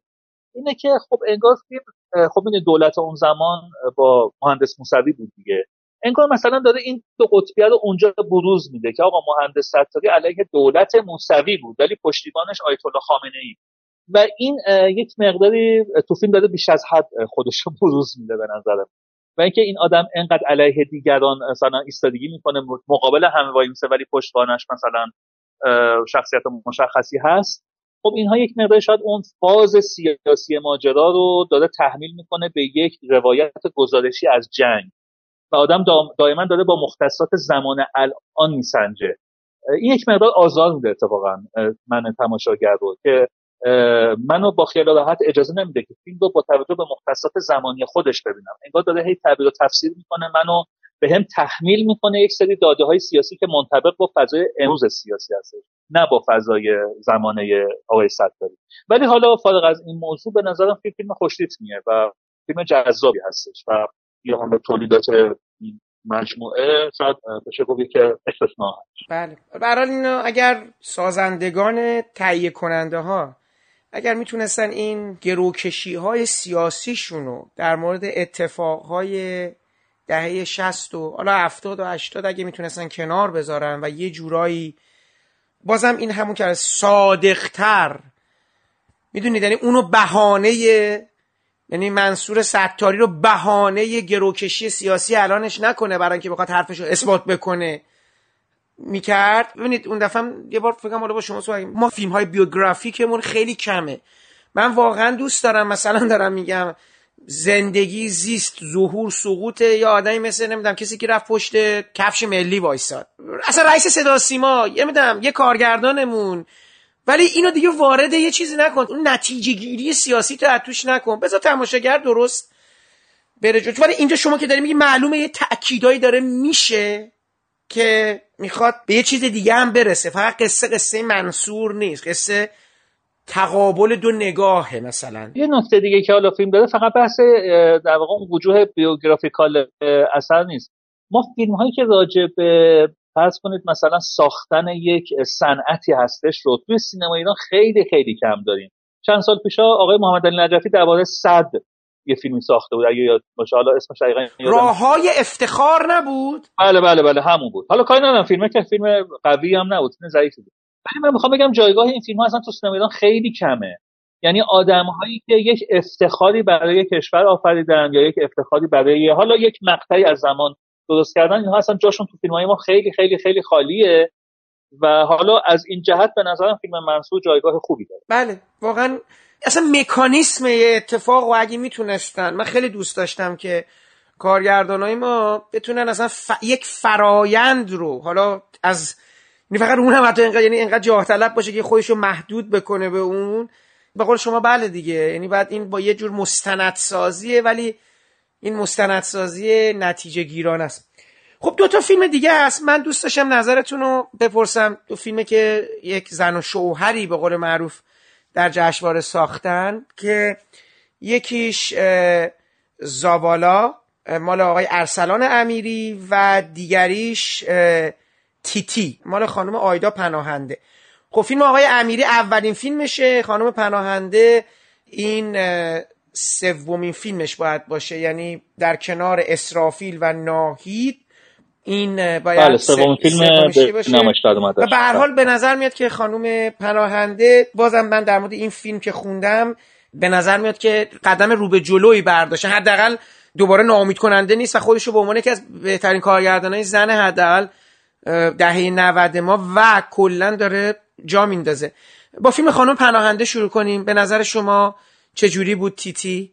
من فیلم های پناهنده رو دوست دارم به نظرم اون دغدغه های زنانه خودش رو مثلا مثلا ناهیدش من خیلی دوست دارم با اینکه حالا شاید یک سری ضعفایی هم عدید منتقدانه داشته باشه ولی به نظرم زن رو تو فضای معاصر فعلی با توجه به دغدغه هایی که حالا چه تو زندگی زناشویی داره تو بحث شغلش داره تو بحث مردم داره مردم جامعه داره خوب ترسیم کرده بود. اسرافیل هم دغدغه های زنانه تو یک جامعه خلوتتر رو به نظر من خوب ترسیم کرده بود. تیتی ببینید من فکر می‌کنم یک مقداری جاه طلبانه حرکت کرده خانم پناهنده. درست دغدغه همچنان زنان است ولی آدمی که انتخاب کرده دیگه یک آدم عادی نیست. یعنی برخلاف اسرافیل و برخلاف ناهید که یک زن معمولی بود که میفهمیدیمش. آدم رو از جنس خودمون بود یه آدم معمولی اینجا تیتی ما با یک فردی مواجه هستیم مثل حالا چه می‌دونم از جنس فارسکامپ مثلا. یه فارسکامپ مؤنثه. یه خانومی که حالا یک مقداری مشنگ می‌زنه ولی حرفای عارفانه می‌زنه و نمی‌دونم دنبال یک نکته های عمیقتری توی زندگی هست به رغم حالا اون ظاهره خیلی ساده ای و بیالایشی که داره. و این وسط حالا یک مرد دانشمندی هم هست که نقشش آقای پارسا فیروزفر بازی می‌کنه که دیدن پارسا فیروزفر بعد از مدت توی سینما اتفاق خوشایندی بود. اگر حالا بازیش به نظرم خیلی بازی تعریف کردنی تو این فیلم نیست ولی خب به هر حال حضورش به نظر من خوب این آقا یک دانشمنده داره راجع به سیاهچاله های فضایی تحقیق می‌کنه و اینکه داره نتیجه میگه که به زودی پایان دنیا نزدیکه و به زودی کره زمین و کل هستی رو سیاهچاله ها می‌برن حالا من که خیلی از مباحث سر در نمیادم نمی‌دونم چجوریه ولی ظاهرا تزش این هست. این حالا تاثیر اتفاقا این دوتا با همدیگه برخورد می‌کنن. این خانمی که خیلی آدم حالا ظاهرش یک مقدار نیمه دیوانه هست ولی آدم خیلی بیالایش و مهربان و دوست داشتنی. یه تیتی که نقشش تو خانم شاکر دوست بازی می‌کنه و این آقای دانشمند. اینا بر اثر اتفاقاتی به همدیگه نزدیک میشن و مرد دانشمند تحت تاثیر البته روابطشون به حالت یک عشق خیلی پاک و بیالایشی داره.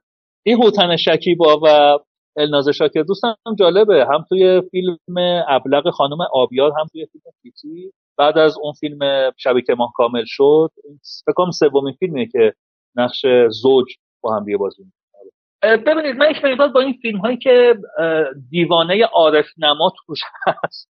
سلیقه منه ها.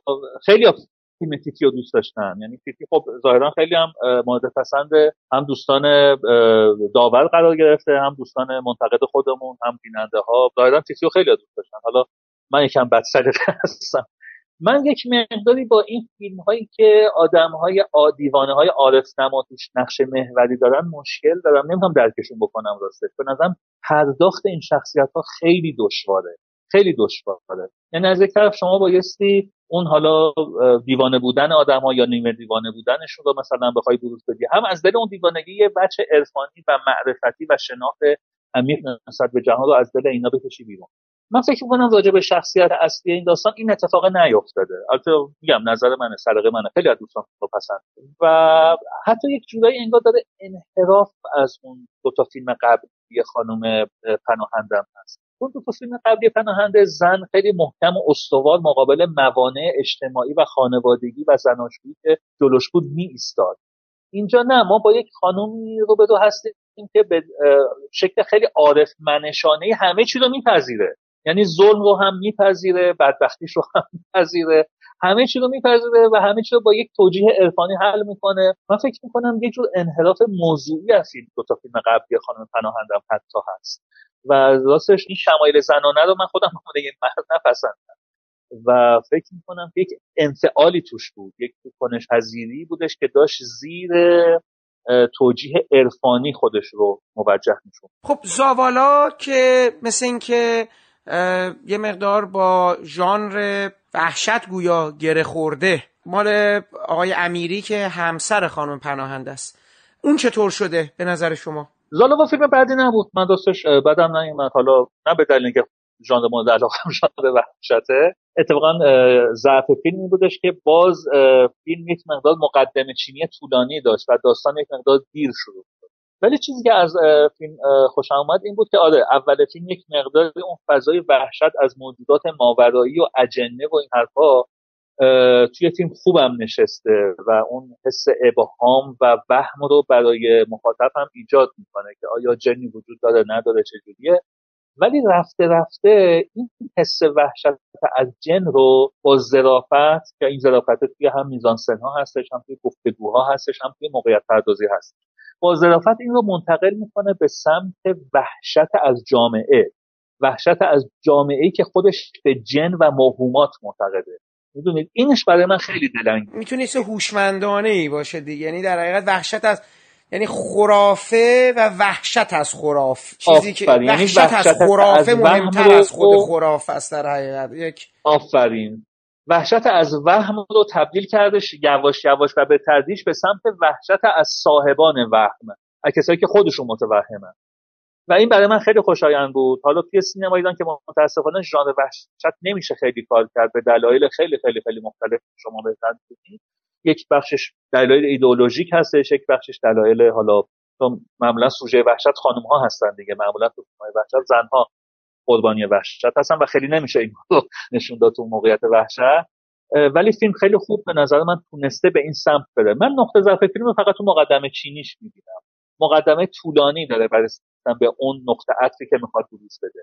با اینکه حالا بازیگر خیلی شاخصی هم تو فیلم حضور نداشت فیلم کردن و با گویش کردی صحبت می‌کردن. اون مشخصهایی که معمولا برای فیلم هایی که مورد پسند عامه قرار می‌گیرن تو فیلم وجود نداشت خیلی. ولی با توجه به مثلا فیلمنامه خوبی که داشت سرپا با عنوان اولین کار آقای امیری فیلم خوبی. خب یه فیلمساز دیگه زن داریم تو جشنواره خانم سمدی از سینمای یعنی چند تا فیلم کوتاه داشتن به حال موفق بودن. بله کوتاه خوبی بله. حالا خط فرضی. چطور شده به نظر شما؟ این هم ما دوباره خیلی صحبت شنیدیم و به حال یه بحثایی شده بود و در موردش شما جز موافقین جز اونایی هستین که به نظرتون فیلم حتی خودتون گفتین تو صحبتاتون که نمی‌دونین برای چی ساخته شده ولی من گفتم از فیلم خوشم نیومد از شود که نه من از این فیلم متاسفانه خوشم نیومد. چون به نظر فیلم اصلا دیدگاه مشخصی نداره. ببینید این اصلا تشکت موضوعه داره رنج می‌بره و از همونجا لطمه خورده. خب یک خانمی هستش با شوهرش روابط کاملا سردی داره کاملا دلایل و قرائن زیادی بعد سردی روابط بین هست این خانم با بچهش هم حالا یه اتفاقی میفته می‌خواد بره مسافرت عروسی خواهرشه مرده نمی‌ذاره اجازه نمیده میگه تو راه ممکنه تصادف کنی تو رانندگی خوب من خودم هم می‌خوام برم ماموریت نمی‌تونم بیام و زنه بدون اطلاع این آقای شوهر بچه حالا 5 6 سالش رو برمیداره میره شما به موازات این ماجرا که حالا یه اتفاقات تلخی میفته بعدا به موازات این ماجرا این خانمه رو ما تو مقام معلم یک مدرسه می‌بینیم. خب ما الان نمی‌دونیم دقیقا این مشکل در واقع اون تم اصلی فیلم حالا تم نگیم مایه داستانی و دراماتیک فیلم چی هسته. آیا مشکل این خانم با شوهرشه؟ آیا مشکل چالش های این خانم تو مدرسهشه؟ و اون اتفاق خیلی تلخی که بعدا میفته و من نمی‌خوام بگم چیه البته فکر می‌کنم با این لحنی که من میگم هر کس تشخیص بده. هستش؟ خدمت شما ارز کنم که فیلم از تشکت درام لطمه خورده و باورناپذیر کرده. یعنی اون حق به هر بخشی از درام رو که شایستش بوده رو رعایت نکرده به سمت دیگه و سویه دیگه درام چرخیده و نتونسته اون حالا فضای درام اجتماعی و درام خانوادگی که مد نظرش بوده رو مطرح بکنه. البته حالا بعضی به این فیلم میگن آقا فیلم خیلی تلخیه و فلانه. من از تو نمیدم فیلم خوب باشه ولی تلخ باشه. فیلم درست بنا شده باشه ولی تلخ باشه شیرین باشه هرچی باشه. من بیشتر با اون بیان سینمایی فیلم مشکل دارم به نظرم کلا اصلا از اساس غلطه فیلم. از اساس غلطه و حتی رفتارهایی که بعدا این زن بروز میده خانم دولت شاهی نقش اون زن رو بازی می‌کنه و اصلا هیچ سنفیتی با اون شخصیتی که ابتدای فیلم ازش معرفی شده به عنوان معلم دلسوز آگاه روشنفکر رفتارهایی که بعدا در نیمه دوم ازش اصلا هیچ سنفیتی با اون نداره. متاسفانه میگم هایی که بازیگرای خوبی هم تو فیلم حضور دارن از خانم آزتا حاجیان گرفته پژمان جمشیدی هم باز به نظر من تو این چند سال خوب خودش رو خوب نشون داده و بازیگرای خوبی هم داشته. ولی اینجا هیچ کدوم نتونستن اون در واقع بروز واقعی خودشون رو توی بازی نمایش حالا یه فیلم دیگه با محوریت یک زن مامان ساخته آرش انیسی که من دیدم در مورد این فیلم خیلی دیگه فکر می‌کنم انتظاری نداشتن و این انتظاره خیلی براشون فیلمی دیدن که دوستش داشتن. شما کدوم های دانش؟ من دوست داشتم فیلمو البته استثنای پایانش. و غیر قابل انتظار هم برام بود. یعنی همجوری رفته بودم گفتم حالا این دو ساعت هم بشینیم فیلم اول ببینیم. ولی فیلم برخلاف انتظارم خیلی خوب بود. البته فکر می‌کنم مرکز سر و گرانیگاه اثر تا حد خیلی خیلی خیلی زیادی رو خانم رویا افشاره. با بازی فوق العاده خوبی که حالا ماها از خانم روی افشار بیشتر سریال آینه یادمونه دیگه. که اون دهه 60 که می‌داد با آقای اسماعیل مهرابی هم بازی بودن که یه بخش شیرین می‌شد یه بخش تلخ می‌شد. حالا کاری با اون سریال آقای غلام حسین لطفی نداریم. البته یکی دو سال اخرم با چند تا فیلم بازی کرده بود. پاسال هم یه فیلم داشته. فیلم سرکوب بود اسمش. آره اینجا هم نقش که مادر داره. مادر سه تا پسر هستن. که حالا هر کدوم از این پسرها یک موقعیت متفاوتی داره یکیشون متأهل ازدواج کرده و زندگی خیلی سختی رو میگذرونه به دلایل اقتصادی. یکیشون تازه از زنش جدا شده اونم باز به دلایل اقتصادی جدا شده. یکیشون در آستانه ازدواجه ولی باز به دلایل اقتصادی خیلی این ازدواج انگار نمی‌خواد سر بگیره. و اینا همشون چششون به زمینیه که این مادر داره. مادر حالا شوهرش فوت کرده قبل از فوت شوهر از شوهرم جدا شده طلاق ولی یه زمینی حالا به حال این داره و همه این پسرها به غیر از اون پسری که هنوز پسر از بقیه چششون به اون زمینه است که این زمینه رو بگیرن و بفروشن و بالاخره به یه سخت بزنن. مادری که ما تو این فیلم می‌بینیم خیلی مادر واقعیه مادر باورپذیریه. معمولا ما توی فیلم ها وقتی صحبت از مادر می‌کنیم یک شمایل خیلی اسطوره‌ای از مهر و محبت و فداکاری و ایثارگری ازش که حالا تو ابعاد خودش هم درسته. ولی خب به حال مادر هم یک زنه یک انسانه یک آدمه. با همه مختصات یک آدم داره. حالا عصبانی میشه قرد می‌کنه بدجنسیایی می‌کنه فوش میده. این مادر خیلی مادر واقعی و آدم احساس می‌کنه حس انسانی خیلی ملموسی روش هست و انصافا بازی رویا افشار هم به این موضوع کمک خیلی خیلی زیادی کرد من فکر می‌کنم خیلی که این فیلم پسندیدن یک بخش عمدهش به بازی افشار برگرده و یک بخش دیگه به رابطه خیلی درستی که بین این مادر و فرزندانش و مثلا اقوامش اقوام شوهرش وجود داره و تو خیلی از مناسبت های زندگی خود ما هم اینها وجود داره. فیلم خیلی پاستوریزه نیست. فیلمی که واقعا واقعیه با اینکه در مورد مادر هست ولی در اینه که حالا اون شأن و شؤونات مادر رو هم حالا یک تایش نگه داره. ولی ترسیم واقعی یک زن هست یک زن میان سال با سه تا پسر جوان که خودش هم داره کار می‌کنه راننده تاکسی هستش. بالا یک سری مصیبت هم تو حوزه شغلش داره یک سری چالش هایی با ساکنین آپارتمانی که توش زندگی می‌کنه داره و همه اینها به تدریج در کنار همگه قرار می‌گیرن و شخصیت پردازی آدم ها رو شکل میدن. من این فیلم رو داشتش خیلی پسندم حالا چون پایینشون نمی‌تونم اشاره بکنم که چه اتفاقی میفته ولی به نظرم پایان فیلم خیلی همساز با اون ریتم و ضرب و آهنگ و فضایی که قبل از خودش شکل می‌گیره نیست. انگار یه دفعه پایان شتاب زده ای ترسیم شده به این فیلم چسبیده. اینطوری هست. دو تا فیلم داریم مثل اینکه در آبادان میگذرن. یکی روز روزگار آبادان حمید رضا آزرنگ و یکی هم یدو مهدی جعفری. روزی روزگاری در آبادان فکر کنم معاصر باشه. درسته؟ یعنی فیلمیه که در زمان حال داره قصهش میفته این درست میگم یا نه؟ اونم دوباره ما مثل که همش این فیلم های امسال خیلیش ربطی به حال نداره. همه دارن مثل که به, به گذشته ها ارجاع میده. روزی روزگاری آبادان دو دهه هشتاد اتفاق میفته یعنی زمانی که صد آمریکا به عراق حمله کرده بود. یعنی بعد از جنگ خودمون بود که حالا اون مقدماتی که بعدا به سقوط صدام انجام می‌داد. فیلم آقای آزران که از نمایشنامه از خودش هم اقتباس شده راستش باز هم من از این فیلم خیلی بدم نیومد راستش رو مثلا نیمه اول فیلم که رابطه خیلی خیلی جذابی و از یک خانواده معمولی نشون میده. یک پدر یک مادر دو تا پسر یه دختر.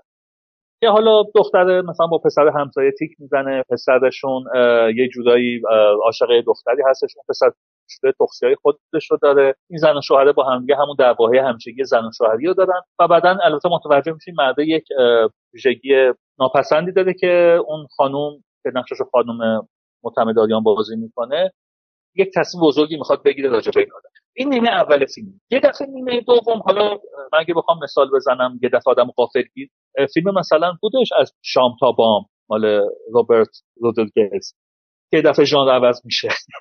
اینجا هم همینطوره دفعه ژانر عوض میشه. و شما تو نیمه دوم باید یک فضای خیلی فانتزی میشی. که حالا من چون منظور هستم بگم تا اگه بگم یه داستان لو میره من فکر می‌کنم اون موقعیت فانتزی رو خیلی نتونسته در بیاره آقای آزارن هرچقدر نیمه اول که نیمه خانوادگی و عادی و رئال هستش محکم خوب صمیمی هستش و جذابه اون نیمه دوم به دلیل فانتزی بودن فضا اون جنبه های فانتزیک در نیومده.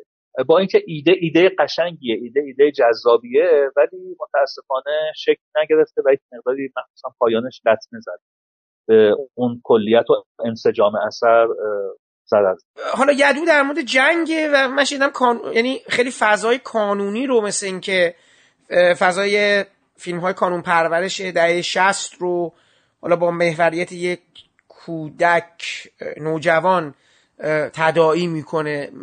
چطور بود آیه دانش یدو؟ حتی که پرداش کانونیش عجیب این شد که از کننده های کانون پرورش فکری کودک و نوجوان. کانون بله. هنوز فیلم تهیه بله. می‌کنه. اینم خیلی جالبه که خوب خدا رو شکر. این آرم کانون پرورش فکری اومد و آرم فارابی که دو تا تهیه کننده داره. همون فضای کانونی با توجه به مختصات فیلم های کانونی بازم من به نظرم فیلم بیالایشی بود.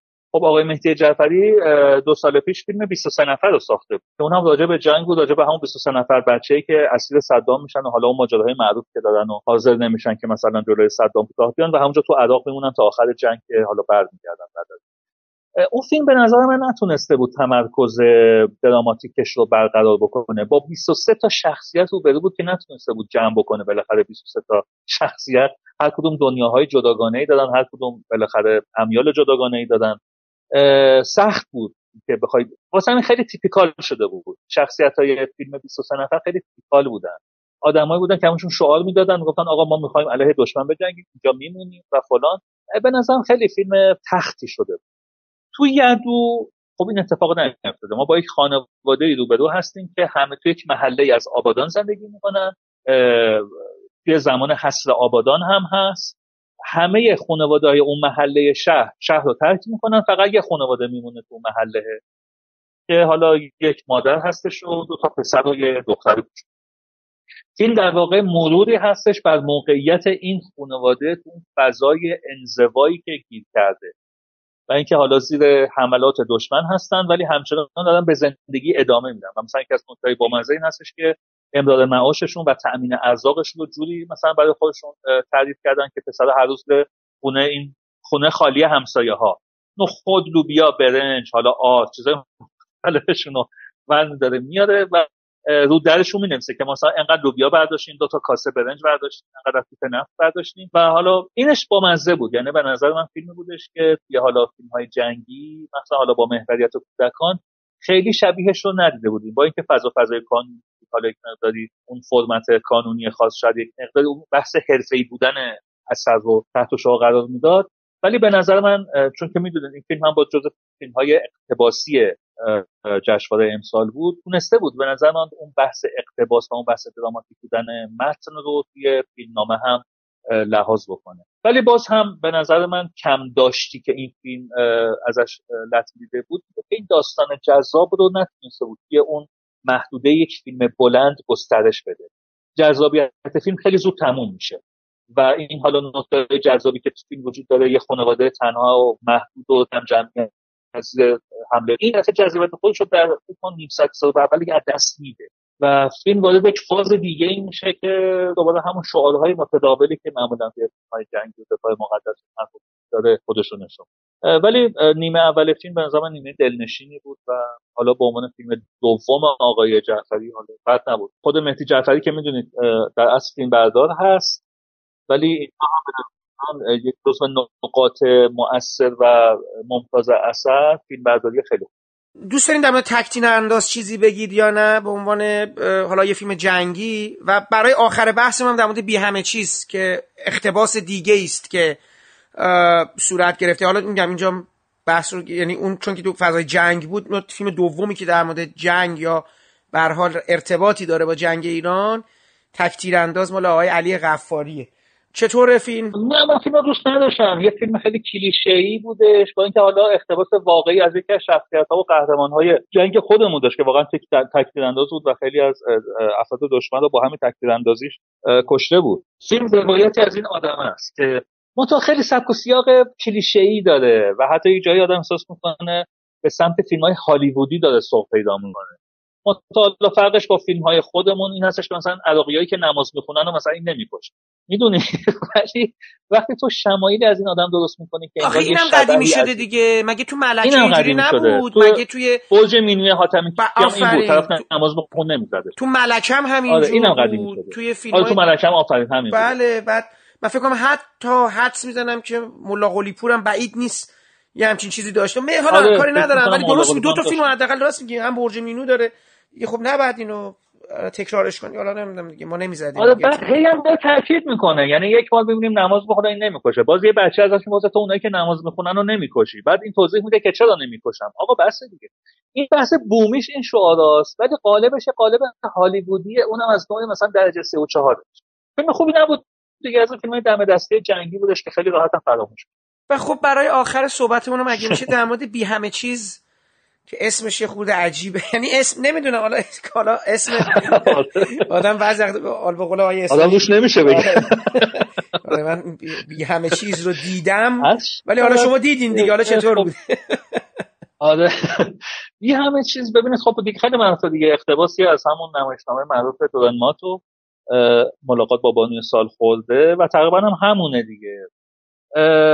منتها خب فضا مثلا فضای قبل مثلا چند سال قبل از انقلاب هست و توی یک روستایی هستش که آره یه خانمی که سالها پیش اینجا با تحقیر از این روستا رونده شده به دلایل حالا غیر پاک دامنی و فلان و اینها بعدا میره شهر رو با یه آدمای پولداری هشونش پیدا می‌کنه و برای خودش اعتباری کسب می‌کنه و با یه مرد پولداری ازدواج می‌کنه و الان بیوه میشه. متا خیلی معتبره خیلی سرآمده و این برمیگرده به روستای خودش و اونجا به مردم وعده های خیلی خوشایندی. مدرسه واسهتون می‌سازن بیمارستان می‌سازن و و و. به شرط اینکه اون آدمی که سالها پیش به من در واقع خیانت کرد و من رو به این وادی انداخت و منو تحقیر کرد و باعث شد شهر بیرون رونده بشم توسط مردم اون موقع اینو بکشید خب خود نمایشنامه همینه دیگه. یعنی الان من کسی که نمایشنامه رو خونده باشه که نمیره می‌تونم تا آخرش رو بگم. منتها ببینید مشکلی که من با این فیلم داشتم با اینکه حالا بازیگرهای خیلی سرشناس و درجه فیلم بازی می‌کردن هدیه تهرانی رو بعد از مدت ها خب ما فیلم دیدیم. مشکلی که من اختباس فقط این نیست شما معادل های شخصیتی و ما به های شخصیتی به جای مثلا X علی رو بذاری به جای Y نقی رو بذاری به جای غلام حسینی بذاری. روح اقتباس به نظر من تو این فیلم در نیومد. یعنی اصلا اون چطور بگم انتباق بومی با شرایط زیستی ایران حالا چه ایران الان چه ایران چه می‌دونم مال قبل از انقلاب مثلا دهه 50 اینکه یه نفر بیاد و بگه یکی رو بکشید می‌دونید این خیلی با شاید اون نمایشنامه که مربوط به دهه چنان 40 50 میشه یک مقدار سنخیت داشته باشه. ولی وقتی فضای روستایی ایران دهه 50 خیلی به نظر من باورپذیر نبود. در نیامده بود این بچه از اقتباس بعضی از دوستان هم و بعضی حالا دوستان که چطور بعضی از افراد هم ازش برداشت خیلی خیلی خیلی سیاسی کرده بودن که خب قطعا شما هم شنید که در واقع انگار داره حالا آدم یک مقدار سختش آقای صرافی بخواد بگه. چون ما توی فضایی زندگی می‌کنیم که به حال همه به هم دیگه سوء تفاهم های عجیب غریب دارن سوء زنای مختلف دادن نمی‌خوام برای فیلم خدای نکرده آره اصلا همین الانش با حرف زدن براتون یه مشکلی ایجاد بشه که خودش دوباره یه, یه مانعی براش متوجه هستم. بله بله, آره بله. حالا یه دی راحتن چون اهداف دیگه ای دارن واسه خیلی مهم نیست شاید این مشکل پیش بیاد نه. می‌خوام اون هدفشون برسن ولی من فکر می‌کنم فیلمی که هنوز نمایش عمومی پیدا نکرده و فقط یه بحث جشنواره داره اونم برای جشنواره که انواع اقسام نهادهای بی ربط و زی ربط بهش توجهات عجیب غریب نشون میدن. یک مقدار سخته واسه من راستش صحبت کردم تو این زمینه. منتها ببینید فیلم فیلم شسته رفته ای بود. آره طراحی صحنه خوبی داشت فیلم برداری خوبی داشت بازی های خوبی داشت. ولی من فکر می‌کنم مهمترین عنصر فیلم که فیلم نامه بود در نیومده بود اون اقتباسش. برای من که باورپذیر نبود و یک بحث دیگه هم شعاری بودن فیلم بود. می‌دونید خب هم تو نمایشنامه گلنمان هم تو این فیلم مردم خیلی این وسط چیز هستن دیگه. دوچار چطور بگم؟ وسوسه میشن. یعنی وسوسه ناشی از وعده هایی که این زن میده اینها رو به سمت جنایت سوق میده. جنایت علیه کسی که تا دیروز براشون آدم خیلی محترم و مقدسی. دمدمی مزاج بودن مردم رو. تو این فیلم ما مشاهده می‌کنیم. شاید بتونم بگم که اون مرکز سقل به لحاظ موضوعی همینه. که مردم دمدم مزاج با وعده های جدید یک نفر دیگه شروع می‌کنن به تغییر موضع دادن و حتی تا مرز قتل و کشتن اون فردی که تا دیروز تقدیرش می‌کردن پیش. برای یک عمده تماشاگرها فیلم جذابی بود به نظر من. یعنی اونجور که من هم توی نقدا دیدم هم توی استقبال های مردمی مطالعه کردم هم تو خود سینمایی که حضور داشتم خب خیلی استقبال کرد. و فکر می‌کنم فیلم اگر اکرام بشه احتمالا با استقبال زیادی هم مواجه میشم به دلیل حالا مثلا شخصیت ها و بازیگرهایی که وجود داره هم به دلیل این تمی که حالا یه ده میگن توهین به مردم و فلان و بهمان ولی من فکر می‌کنم فیلم اگر اکرام بشه با استقبال مواجه میشه. اگرچه حالا رویه تند انتقاد فیلم از خود مردم. حالا که آیا این بیانصافی از بیانصافی نیست درسته غلطه آیا باید مردم رو توی مناسبت های اجتماعی هدف قرار بدیم یا اینکه مسیح شما هدف قرار بدیم؟ یا بحث دیگه هستش که حالا تو صلاحیت بنده نیست راجع به صحبت یه فیلم دیگه هم مونده گیجگاهه. گیجگاه سومین فیلم کمدی بودش که امسال ما تو جشنواره دیدیم. اگه شیشلیک رو و روشن رو با عنوان فیلم کمدی حساب بکنیم گیجگاه سومین فیلم کمدی بود. آقای عادل تبریزی با عنوان فیلم اولش ساخته. ولی فیلم به نظر من یک گرت برداری بود از نهنگ انبر اونجا هم به بهانه یک داستان عشقی مرور می‌شد بر نوستالژی های به اصطلاح دهه 60 تا 70 اینجا هم همونه. یک داستان عشقی وجود داره. به بهانه این داستان عشقی ما اون نمودهای موسیقیایی نمودهای نمایشی و نمودهای خدمت شما عرض کنم که موقعیتی سالهای 60 و سال 70 رو بعضیاش رو مرور می‌کنیم. حالا تو شکل کمدی خاص خودش. و اینها رو که نشون میده تا کمدی خوبی نیست. یعنی شوخی های خیلی دم دستی و نمودهای کمدی خیلی تکراری و بارها و بارها. استعمال شد. حالا جالبه. بازم این همه که صحبت کردین من احساس می‌کنم که باز هم فیلمسازهای تنوع حالا بازم انتخابایی که شده همچین کم هم تنوع موضوعی نداشتین. یعنی دو سه تا اختباس داشتیم جالب فیلم اصلا حالا دو سه فیلم های معاصر کمه. یعنی احساس کنید که فیلم در مورد امروز یا این لحظه که ما داریم زیست می‌کنیم به نظر میاد فیلم های کمی بودن. حداقل تو این چیزی که الان دارن میگن. یعنی آدمای معاصر تو فیلم کم رنگن بیشتر ما همش داریم به 60 70 حتی 80 که حتی میگن روزی روزگاری آبادانم. اونجاست یدو هست. حالا هرچی دارم می‌بینم. یا در یک ناکجا آبادی مثل ناکجا آباد زمانی در حقیقت. یا یه بی زمانی مثل شیشلیک میگذره. منصور اون برای مسلحت اون برای مامان و روشن. شاید یه جورایی درباره امروز باشه. من اینجوری که بعد تیتی. که بازم تیتی شاید خیلی در چون آدماش خیلی آدمای امروز نیستن و خب قرارم نبوده باشن دیگه. حالا یه آدمی که بقول معروف نرده و اینا. یا البته حالا خط فرضی شاید یه مقدار ریشه در حال داشته باشه که اونم شاید نه. به حال باری باز جالب تنوع موضوعی زیاد داریم. یعنی بازم و آدمای آدمای متفاوت زیاد داریم. بله. آره ژانر کمدی داریم ژانر جنگی داریم لحن سیاسی داریم به قول شما اقتباس داریم فیلم اجتماعی داریم فیلم کودک داریم. یعنی اتفاقا تنوع ژانری با اینکه 16 تا فیلم بیشتر نیست مخصوصا فیلم های با دقیقه داریم. بس ابلغ فیلم بی همه چیز فیلم تیتیه فیلم خط فرضیه فیلم مامان. شخصیت های محوری این فیلم ها زن ها هستن. برای من خیلی جالبه که از 16 تا فیلم تقریبا یک دو سه چهار هفت تا فیلم موضوعش زن هستن. و آرزم به محضر شما که این هم باز یکی از نکتهایی بود که من فکر می‌کنم میشه به عنوان یک نتیجه گیری از فیلم های جشنواره امسال و نوع حالا بافت اجتماعی و شخصیتی که فیلم های امسال دارن رو من فکر کنم زنانگی فیلم ها یک مقداری بیشتر تو چشم می‌خورد. حتی مثلا تو فیلم های بی همیشه هم یک زنانه بود. شخصیت زنی بودش که رونده شده بود و دوباره برگشته بود. باز فیلم اختباسی با اینکه میگم 16 تا فیلم بیشتر نیستن چهار تا فیلم ها اختباسی بودن یعنی تقریبا یک چهارم فیلم ها اختباسی بودن ولی بلا تکلیفی موج می‌زد دیگه. با اینکه مثلا فرض کنید به قول شما آره خیلی از فیلم ها ارجاع به گذشته بود یا بی زمان و بی مکان بود. مثلا خط فرضی تو از زمان و مکانی می‌تونست اتفاق خیلی وابسته به زمان نبود یا تیتی تو از زمانی می‌تونست اتفاق بیفته. مسلحت با اینکه فیلم سیاسی بود ولی مربوط به دهه 60 می‌شد. یعنی ارجاع به دهه 60 بود ولی حالا یه سری نشانه هایی گذاشته بود که به زمان حال هم می‌تونه این برگرده. ولی آره روشن و ابلغ و تا یه حدی حتی میشه گفت شیشلیک. شاید فیلم هایی بودن که به نوعی با زمان امروز ما بیشتر همخوانی داشتن. مخصوصا حالا ابلغ اون بحث جنبش من هم رو هم یک بعد دیگه ای داشت نمایش